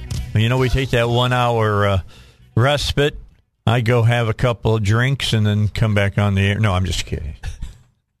Just a couple. That's a couple. Just a couple. And then come back on the air. Good to have you back with us. Hey, Doyle Webb is here. He's running for lieutenant governor. Uh, uh, we've had most of the lieutenant governor uh, candidates on. It's been a lot of fun talking to them. It was one of the most um, eventful uh, town halls that we had. Although it got pretty uh, pretty interesting between Eddie Joe and John Thurston on Secretary of State when they got in and did theirs. You know, Dave, I've I've been all over the state, as you know. I've put about over forty thousand miles on Wow. my car, and I hear people talking about the town hall that they've pulled it up and watched it. It's I think it may have been the most educational thing that's been out there. It was great to watch. I, I, I- I got a big kick out of it. What's been fun for me is that I've kind of separated myself completely from it because people know how I think, people know what I want, and I, I didn't want that to cause any problems. So I had Alan Kerr come in and do all the questioning and things of that nature, and I think things have gone really well. They I have been disappointed and I made it very obvious on the air about the people who have said, "Well, I don't think we want to take part in a town hall," because I got to tell you, the people deserve to hear what the candidates have to say. there there there's a lot of differences between us and people need to understand that we're we're all Republican but there's a great difference between each one of them and the more we can get before the public the more they can decide whether they want uh, chopped liver or roast beef or salmon or what kind That's from, right. the, from the buffet line okay Yeah, you only got to listen a little bit, and you'll you'll hear the differences. That's you'll right. hear differences. All you got to do is check out voting records and look at what they've done as uh, elected officials, and you'll see differences. That's But, uh, right. I just I just wanted to be able to to give I- people I that opportunity. If I offer a suggestion, I think next time allow the public to come free. Okay. Okay. I think I think a ten dollars was under almost a cover charge, but I think Yeah. you'd ha- even had a larger crowd. I was in thinking about giving free beer, but you know, Well, you could try that. Okay. We're a different Republican party. Now, Yes, we okay? are. Yes, we. No, I'm just kidding. I was. I never thought about that. All right, I really didn't. That's just a joke. I got to watch it sometimes. See, everybody thinks everything I say is is gospel, and come on now, come on, let's Well, have some it's- fun. It's close to gospel, but Yeah. I, and I think you're inspired by God on occasion. Yeah. but I wouldn't say that all the time. Well, okay? be, you know, you got to have some fun in, in life. You just got to have some fun. But I agree, we will do it for free from now on. I mean, we're we're going to do some during the uh, general election. Uh, we want now the big one that I want to happen. Now I can't get, I can't twist their arms and make them do, but for the mayor, the mayoral uh, ship of uh, Little Rock, that needs to have a debate. That would be great. I've, uh, of course, I I know the mayor, but I've known Steve Landers all of his life. Right. Uh, he was a couple of years ahead of me in high school, and I know his wife well. I know the family. Dedicated public servants. Okay, I mean, as far as helping change the world, and Steve is just a good old boy and comes from a great family in Saline County that's done well because they use common sense and they work hard. Yeah. And Little Rock could use a little common sense. Okay. You said it. I'll stand behind it. All right. I mean, I'm serious. Yeah, there's a lot of weird stuff going on in Little Rock right now. Um, I am grabbed hold of a story, and I'm gonna I'm gonna run it down here over the next two two weeks before the um, final election day, and that's going to be the Soros money that's supposed to have been spread around dealing with the uh, prosecutor's race. To hear a prosecuting, uh, possible prosecuting attorney say, I don't know where that money comes from, I, I highly suspect that they're lying at that point. Well, uh, my concern, of course, as you know, uh, was that it would drift over into the Supreme Court Yes. races. And uh, we don't need Soros in this state. Nope. Uh, people in Arkansas can make a decision. They don't. Ha- they don't want to be influenced. They won't make his kind of decision. That's exactly right. That's right. Tell you. Unless you got enough money you can throw at it. That's right. That's right. But uh, you know, I, I feel that people are out there. They're, they're really concerned about safety in their homes Yep. right now, and and that goes uh, it, it doesn't matter whether you're in Little Rock or anywhere else. They they're concerned about what's going on with the federal government and the the intrusive nature of government, whether it's yeah. Washington D.C. or Little Rock, Arkansas. We we don't want government in our back pocket, and uh, they're too deeply in our back pocket. And that's one reason I've told people that I am running uh, to be a full time lieutenant governor. Uh, even though I'm going to be paid a part time salary, that's fine. But we don't. I can't be a part time patriot. I'm a full time patriot, Right. And if I'm going to fight, I want to fight full time. And just like I did when I was state party chairman, I didn't go in, you know, at, at three o'clock in the afternoon and do this and that. I was there working and I was traveling the state. We have we this country has gone too far at this point, and it's going to take a lot of work to get it back. And uh, I'm willing to put that work into it because I love this country. It's the greatest country in the world. Uh, I'm proud of us, but we cannot become a socialist country. Yeah, I, I, I definitely agree with that. All right, let's get our first break in, then Doyle and I will be back. And now, when we come back, we'll zero in on the uh, office that he's running for, which is lieutenant governor. Why is it important? We'll talk about that when we return on the Dave Elswick Show. All right, so what is a lieutenant governor? I mean, it's amazing how far we've changed and how we look at this office. Kind of, I guess, four years ago when uh, was it uh, Tim Griffin was running for the office again, and I'm, I'm trying to think during the primary, or was it eight years ago that uh, Mayberry was running for? Was that eight years ago? That may have been 12 years ago. Okay, it's it's been a Yeah, while, yeah, all right. yeah, and he was talking about if he was elected, he'd get rid of the office. Now everybody talks about the lieutenant governor's office and say, "Look, it's an it's a really important office. You just got to understand what it's there for." And I think you've done a pretty good job of explaining that to people. Well, thank you, thank you, Dave. You know, lieutenant governor is is a it, here's a big word is a hybrid office. It's an executive official sitting in a le, in the legislative branch. Very unusual, which gives you the opportunity to be a liaison between a go between between the legislative branch and the governor. Right. And you can help you can work on being a peacemaker, you could work on being a deal maker, uh, you could work on being a courier to let people know what the truth is because you don't have a dog in the fight. Correct. You're you're there to, to work it.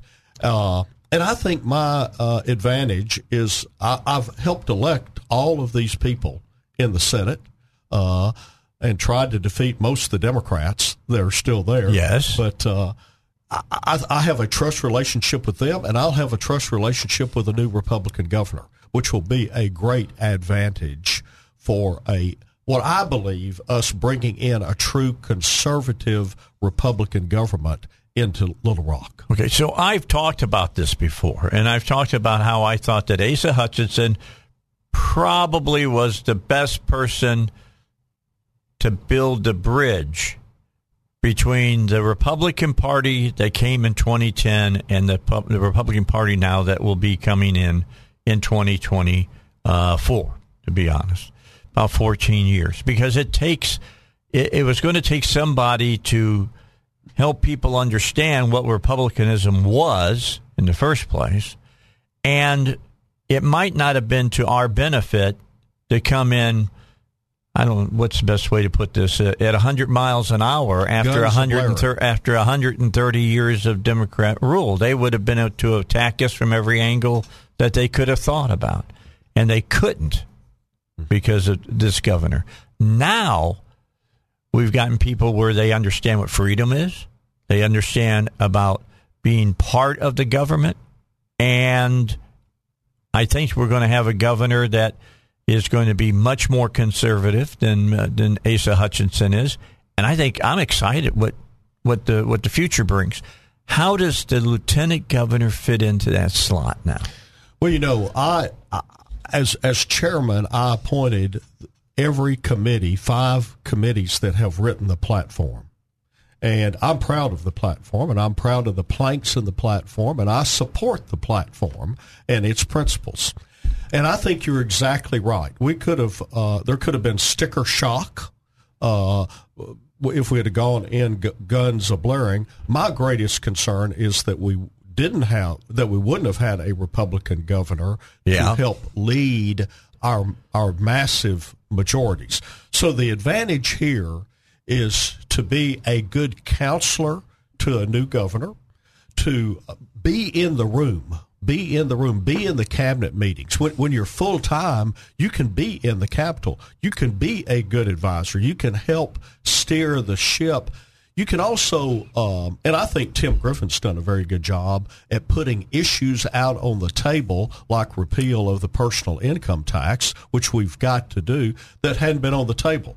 So I think it's you, you can be in the room, you can help push the conservative agenda. As I've said out campaigning, Dave, we have a majority Republican government in Little Rock, but we need a conservative Republican government in Little Rock. Yep. And we've got to move the ball down the field. That we're operating with a Democrat style government in Little Rock. And it's time that we have a Republican style government that costs less, that interferes less, and that does more, and that restores people faith in government. That's who I am. And that's what I'd like to see us do. And I think we have four to eight years to deliver that to the people of Arkansas. And if you do, I think you have who knows how many years before. That's right. That's right. And you know that's the reason I'm I have pledged I'm not running for reelection. I, I mean I'm not going to run for another office. I hope to serve eight years, but I have the ability to call it as I see it. I'm I'm not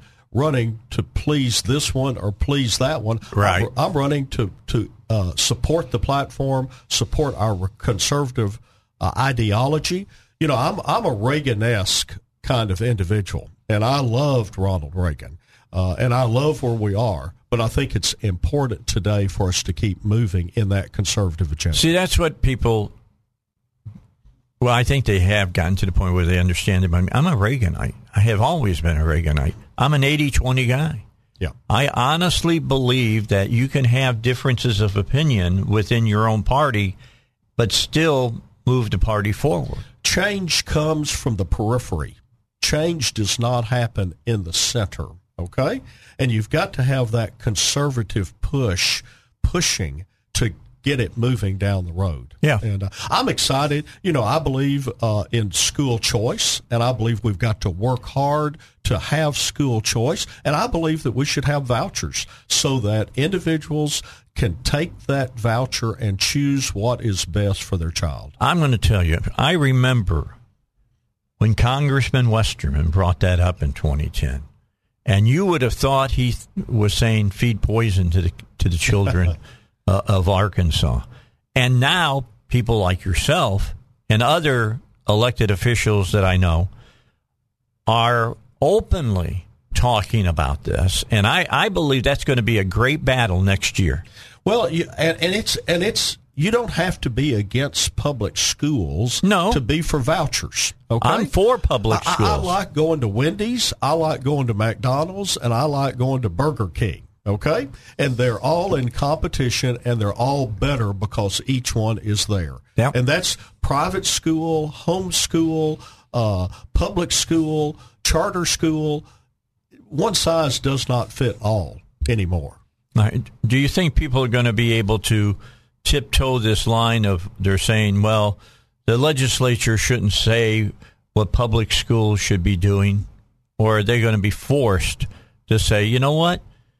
There's some things that shouldn't be taught in our classrooms. Oh, I think there clearly there's things that shouldn't be taught. Okay, clearly uh, CRT. Okay, uh, the legislature or the local school board often has said, let's teach uh, writing, reading, and arithmetic. Yeah. Okay, That's what we used to say all the time. Historic that we have always been engaged in public education, and we don't need to. Uh, you know, I I love civics. Civics turned me on in in the ninth grade. I love civics, but I want civics to raise up the beauty of the American system and the American government. And I'm a historian. I, I, I don't get into CRT at all. I, I don't want to undermine. Well, it's a lie. That's why. There you. Well, and I keep telling people it's a theory. Cri- uh, uh, critical race theory. See, that's- say critical race fact. That's the whole. But but let, us be honest here. That's the same thing with evolution.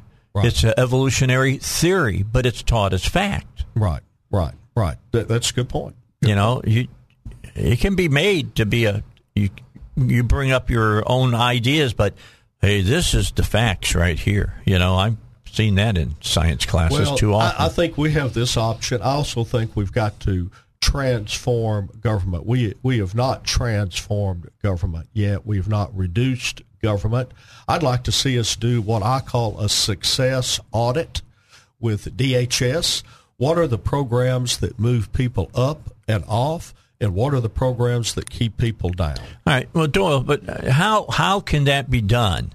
I mean, next year, when the new uh, you know new representatives, new senators come in, and the old senators come in, and the old representatives come in, they're going to have a a bunch of meetings, and they're going to have the heads of their departments sit in front of them and tell them how much money they need and what have they done with the money that they've had.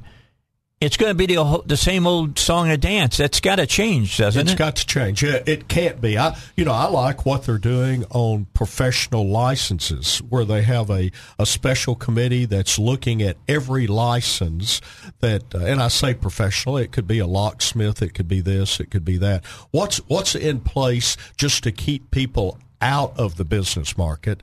What's in place because it's security? okay? It's going to take time to do this, but we need to dedicate the time. We can't. We cannot go through the same old song and dance. Yeah, this is this is seriously going to be roll up your sleeves, get a piece of paper and a pencil out, sharpen it, lick the lick the, the end of the pencil, and let's get to the business of really doing what's right and what's not right, And, and what, and save what- some money while we do it. That's right. And are we taking federal dollars that are continuing to put their tentacles in us that we don't need to be taking?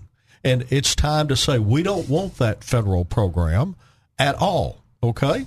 Uh, I, I would have voted against the uh, uh, our new health care system. Okay. Had I been in the legislature, I would have voted no. Okay.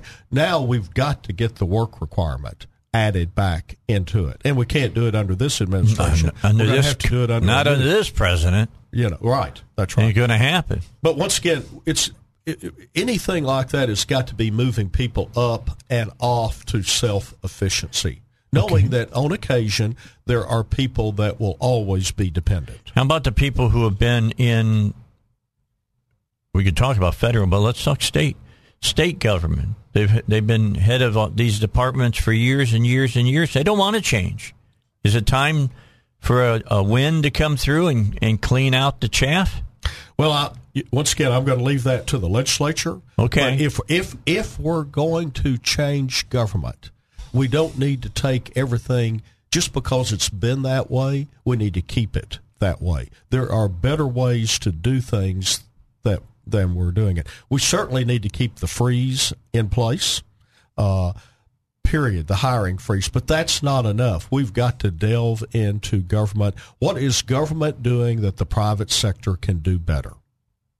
Gotcha. All right, we got a minute here, and then we got news for us. So I'll hold up on the rest of my questions that I have for you. But Doyle is going to be with us for the next half hour. He came in for an hour today. I appreciate it because every hour is precious now. You're two. You're down to two weeks. Two weeks, uh, but any time I spend with you is time well spent. Well, we have a good time when Oh, we yes, get we together. I mean, look, Doyle and I have known each other since when Rockefeller. That's how I got to know know Doyle uh, Webb. He Now, I'm was going to tell you a couple of uh, tell you a story about Wayne. 30 and one seconds. about Huck in a minute. All right, okay? 30 Okay. seconds. You can do that. Be happy because I'm going to tell you what.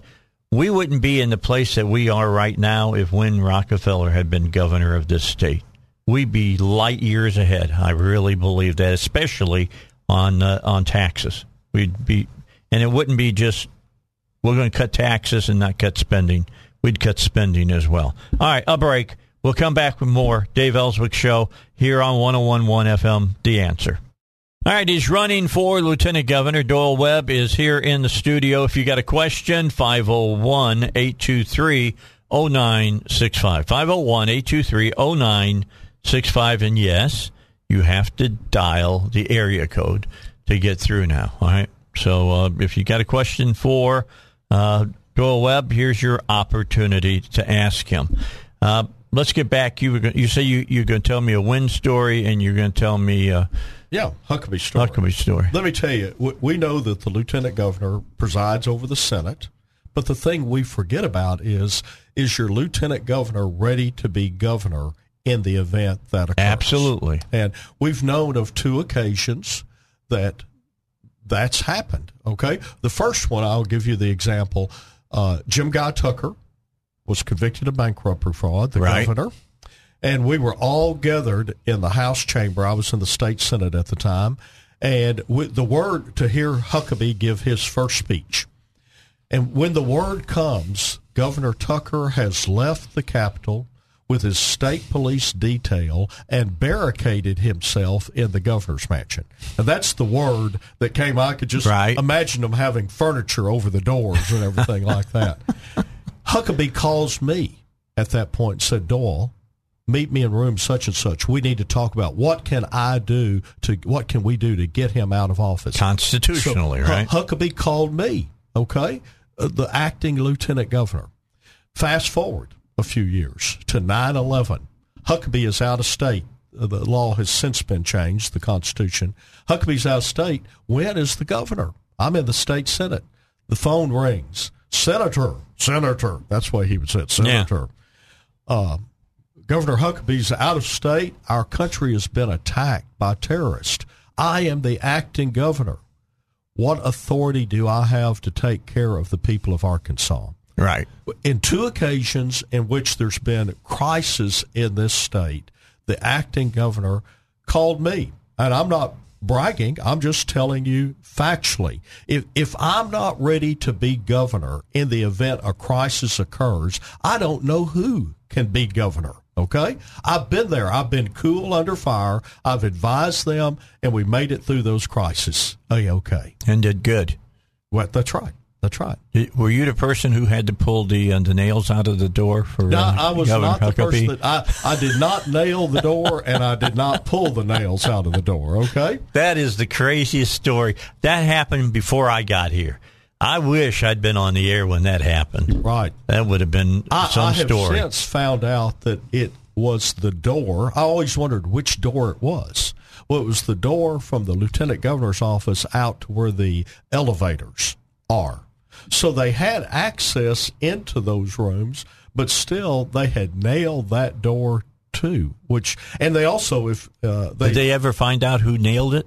Not that I'm aware of. Not that about that? of. But you know, I served with Win. I was his chief of staff for uh, for over five years, for 1,500 days, from the time of his uh, prior when he was running for governor. Mm-hmm. Then he was determined to have uh, a, a disease Right. and a bone marrow problem. He went off to Seattle. I ran the office um, while he was up there, and then after his death, I ran the office without the lieutenant governor for fifteen hundred. Well, for a year and a half. For but I served there for fifteen hundred Wow. days.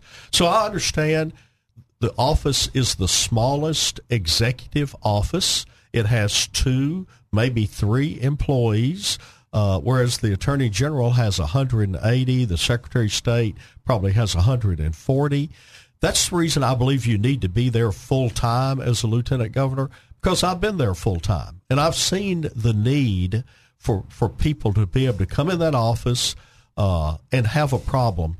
The people who wanted to get rid of Lieutenant Governor's office, who did they want to take over if the governor suddenly was incapacitated? I, I never heard that. You know, some cases it's the president pro tem. Sometimes it's the speaker of the house. To me, that's the wrong direction because you're going to rely on an individual that was not elected statewide. They are just district officials. Well, and both of them are are not uh, they're legislators. They're, they're not uh, you know, the people that should be in the executive. Correct. Correct. You know, the history goes back. Arkansas always had a lieutenant governor until the 1874 Constitution. And the lieutenant governor at that time opposed the new Constitution. So, in great political form, they wrote him out of the Constitution. So, we didn't have one wow. until the 1920s when it was finally determined that the amendment had passed and we elected a lieutenant governor in the late 1920s because of the problem that occurred with not knowing who was the governor at a particular time.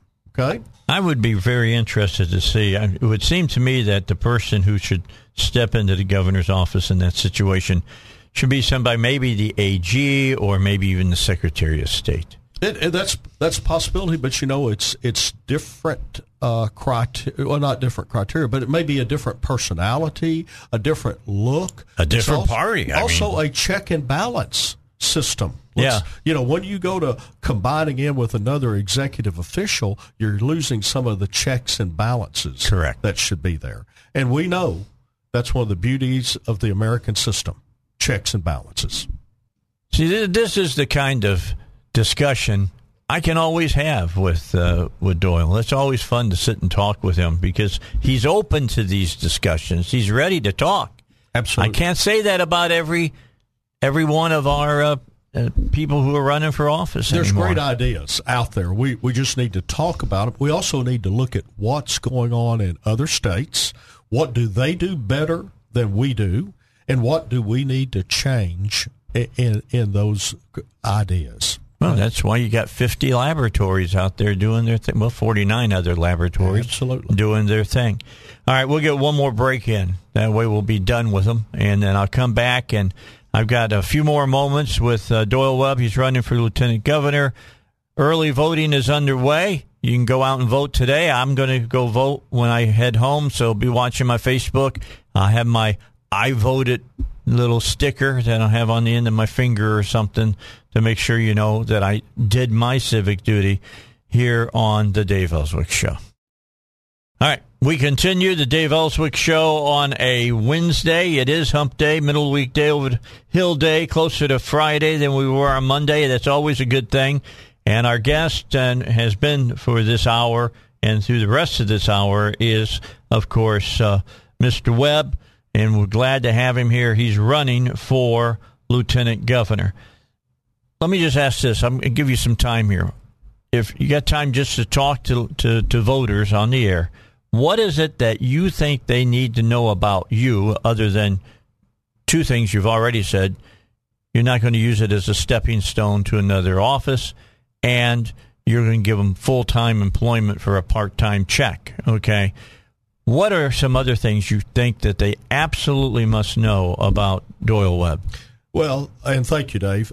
They should know that I am a lifetime Republican. I am a solid conservative Republican that believes that the government nearest the people is the best government, that government takes too much from us, and the money that we give to the government should be given to the people they as you said they should know that I'm willing to dedicate myself I believe in service above self to to fighting to bring a conservative Republican government to Little Rock, to working with the governor, to seeing taxes reduced, to seeing educational choice, to helping uh, improve our quality of life in Arkansas with better jobs, working full time, trying to be a liaison between the between the uh, legislative branch and the executive branch.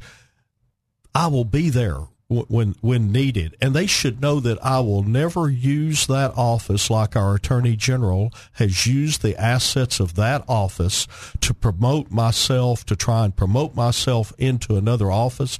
The money that she's had from case settlements should have been returned to or given to the state to be used for uh, the legislature to allocate that money, to appropriate that money, or to give tax reduction to individuals. That's the reason I tell you, I promise to you that I will not run for another office and I will never use that office. I will be a good steward of your money. I'll be a good steward of the time and I will do my best to move Arkansas forward. All right. I think that's a legitimate uh, statement from you. Thank you. Know? Thank you. And I think I've been tried and true with the two statements that I told you about Huckabee and Win Rockefeller. If if God forbid we have a crisis in the state of Arkansas, I will be there with a steady hand and do my best with God's help to take care of the people of Arkansas. All right. That's, that's something you got to always think about. I mean, you know, the, the lieutenant governor steps into the shoes of the governor if something, God forbid, happens to them. right. If they want to get involved, go to webbforarkansas.com, sign up, uh, be sure and go vote and get your friends to vote. And uh, not anyone in the cemetery now, just live Yes. people voting. And be sure and take your voter ID, have it ready to give them so that you can move through the process quickly. Yep, I'm going to do that. I got my driver's license on me. I'll show it to them so I can go in and, and get this over with and, and do what I want to do. I'm looking forward to voting. I have some people that I think will do good in the positions that I'll be voting for. Uh, but I'm not going to tell you who it is. I'm just not going to do that. I try to stay out of that when it's primary time.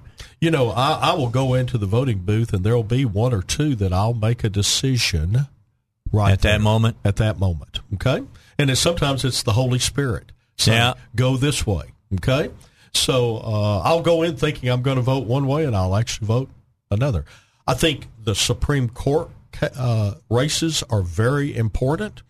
Uh, many times people drift off and don't vote in Supreme Court races. I will be vote. sure and vote in those races. Yeah. Okay. For the most conservative justice you can think of. Absolutely. What you go. You got some good ones out there to vote for. I mean, Absolutely. But David Sterling, Gunner DeLay, you got Chris Carnahan, who's going to be on Monday on my show.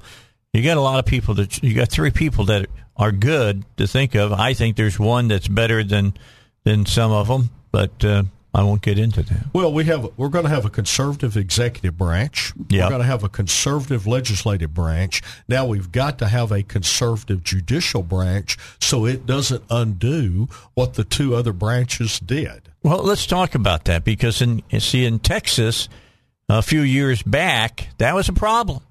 When Rick Perry was in there, they had a, a, a judicial wing that was uh, how shall we say conservative light. And they caused him some problems. That has been rectified now, Right. and uh, they don't have as much problem. They if it goes to their court, they can pretty much say that they see it the way we see it. Look, look for justices that believe in the Constitution. Look for justices that are textualist. It says what it says and it says what it means. Uh, that's important. And if if the legislature and the executive branch hasn't done their job, that'll give them a chance to do their job. But don't elect justices that are going to legislate from the bench. How close do you believe the branches should work together? Well, I I, th- I I don't see a problem with them having coffee together. Okay. But I I believe each one has a respective role, and I think they should be strong in that role and understand that role. Legislature doesn't determine whether something's constitutional or not. They are representatives of the people. They should put the people's will before the public. The executive branch should check that and should implement what the legislature uh, puts into law. It's the executor, okay? It's the uh, the implementer, if you will, and then the uh, Supreme Court calls uh, balls, uh, balls and fouls, okay? Yeah. and strikes, balls and strikes, and uh, so I think they have to re- be respecter. And w- we shouldn't get down on one or the other. If they're all conservative branches, each one should fill the role that the founding fathers uh, wanted them to fill. Yeah, see, that's that's the that's the point. You got to make sure you got the same kind of people in all the branches so you can move forward That's right. with the branches. I wouldn't have any problem if there were, let's say, some legislators and they were going to talk about uh, school choice and and they they had a meeting with uh, some um, judges from the Supreme Court and say, no, if we bring it this way, can we get it? Can we get it through? Would you guys find that constitutional or non-constitutional? I don't think there's anything wrong with that, but there's other people that look at me and they hold up crosses and stuff. Yeah. Well, and, and their judicial ethics over there may limit them in some of that. Right. Uh, that's the reason you need a good staff with the legislature as well that has understands where the case law is moving. But uh, I, I could see stare decisis. I, we're getting ready to see Roe versus Wade. Oh, yeah. I believe overturned. Uh, when, when the court has been wrong, whether it's the Arkansas Supreme Court or the U.S. Supreme Court, they should uh, overturn those decisions. Yeah, that is one of the craziest arguments. Well, it's been that way all the time. Well, so was you know some of the other cases that have gone up before the Supreme Court were you know separate but equal, and all the uh, the other things that went up, and they changed those things. What, what should we go back and change them back? Mm-hmm. You know, I, I don't understand that whole argument because everybody saw it back here this way. We got to see it that way too here now. Well, you, and you equated earlier uh, kind of a, uh, if you will, evolutionary process of government. Uh, and we're evolving into yeah, a. We're moving forward. Government. There's That's no right. doubt as far as as far I, as I this, conservatism if, goes. If I were, if I became governor for in that situation, and it was my requirement to appoint a Supreme Court justice, I would appoint a textualist, originalist, someone that reflects the views of my political views. And that would be a conservative. Good. Okay? Well, I would like to hear that as well, to be honest. Definitely like to hear that. All right, so we're almost out of time. We've got about five minutes left. That's all we got left. So we don't have to talk specifically about Lieutenant Governor now. We can just talk politics a little bit. How do you think it's going to run out uh, during this uh, this election in November? You think that the uh, Republican Party would gain seats? I think clearly we will, and we're talking nationally. Yes. Okay. Uh, we will we will easily take the House. Uh, I think that we will regain the Senate. Uh, with what's going, inflation, inflation, gas prices, shutting down the production of of uh, where we're energy independent. Okay, Th- that alone should tell us something. But it will once again be our challenge to deliver a conservative House and a conservative Senate and then elect a conservative president. Once again, okay? And we can't botch it up. I heard that Newt Gingrich is meeting with McCarthy, and they're writing up a new contract for America. I think that'd be great. I liked it. I, liked I thought it was great when they did it before. I think it would be great for them to do it again. And uh, look, that's the reason abortion has become the the the issue. I know there's a lot of people who believe it was just uh, uh, somebody, a, a, a clerk, that decided they wanted to make a change. I'm not so sure. I mean, I, I, it would not be beyond me to find out that there were people within the Democrat Party that had something to do with that. And I, I can hear the people screaming at me already. Dave, they wouldn't do that. Yeah, and you said they wouldn't do the Trump dossier. They wouldn't lie on that either. But I'm just telling you, I think they're tr- doing everything they can to keep people from thinking about the real issues that are It's going on right now. It's smoke and mirrors. Smoke and mirrors. A lot of it. A lot of it. I, I, I don't trust the Democrats as far as I can see them, and I can't see very far if I take my glasses off. But I, Just I, telling I, you. I, I see a good November. Uh, I, unfortunately, we're people are hurting right now. People are Yeah. hurting, and we can't get November. We can't get January here quick enough. It's a shame that people are hurting uh, when we have gas reserves, oil reserves. Uh, and we're not using those reserves and reducing the cost for pub, the public out there right How do you see it uh, looking? We got two minutes here. How do you see it ending up in the state? Do we pick up a few more seats over in the House, maybe one in the Senate? You know, I'm I'm not uh, at the heartbeat anymore down at the party, but I, I believe that we will pick up uh, two or three seats in the House and maybe a seat or two in the Senate, probably one in the Senate. Uh, so the legislature will become more more Republican than it has been in the past. I think we'll get to 80 in the House? We'll get to 80. There and I think go. we'll elect every That'd be incredible. congressman, every senator, uh, every constitutional officer will be Republican again. All I can say is that's incredible. I got here in 2000, and let me remind you, there were four Republicans in the House and one in the Senate. And let's remember, we would not be where we are legislatively if we were not were a republic, not a Republican state. If we were still the dark blue Democrat state, you could forget any of these reforms that have occurred. I agree. Be glad that it's red now. I'm just telling you that. Doyle Webb, thanks so much for coming in and, and meeting us uh, today here on the Dave Elswick Show, talking about Lieutenant Governor's race. You're feeling I feel you feeling good. positive about it? feel good. I've worked hard, continue to work hard. I'll work till the polls close on election day. All right. We'll keep talking to the candidates all the way up to election day. Election day, nobody comes on except for you when we talk about who you think should be in the next office. I'm Dave Elswick. See you at 6 a.m. tomorrow morning. It's a Thursday, so you know Duck can, not, not Duck, but Joe will be around. We'll talk about cars here on the Dave Elswick Show and a whole lot more. Be with me 6 a.m. tomorrow on 1011 FM, the, uh, the answer.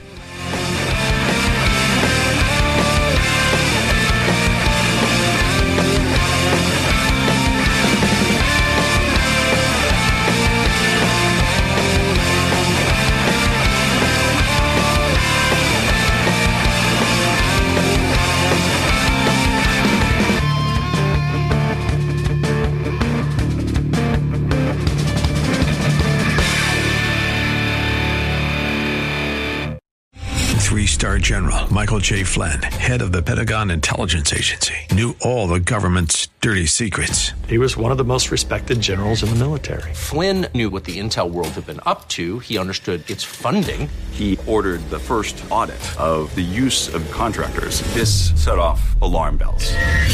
The explosive new documentary, Flynn, Deliver the Truth, Whatever the Cost, and covers the facts behind this scandal. Flynn told the truth. He was the most dangerous person for Donald Trump to hire. I find out the worst enemy that I'm going to face in my life is right here in America. They took my assessment and they wanted me to change it. And I was like, I'm not changing it. They had to get rid of Flynn. With in depth interviews, archival footage, and never before seen personal records of the man behind the headlines. I just felt like I was drowning. Flynn, Deliver the Truth, Whatever the Cost. Available now. Watch it today. Go to salemnow.com. Salemnow.com.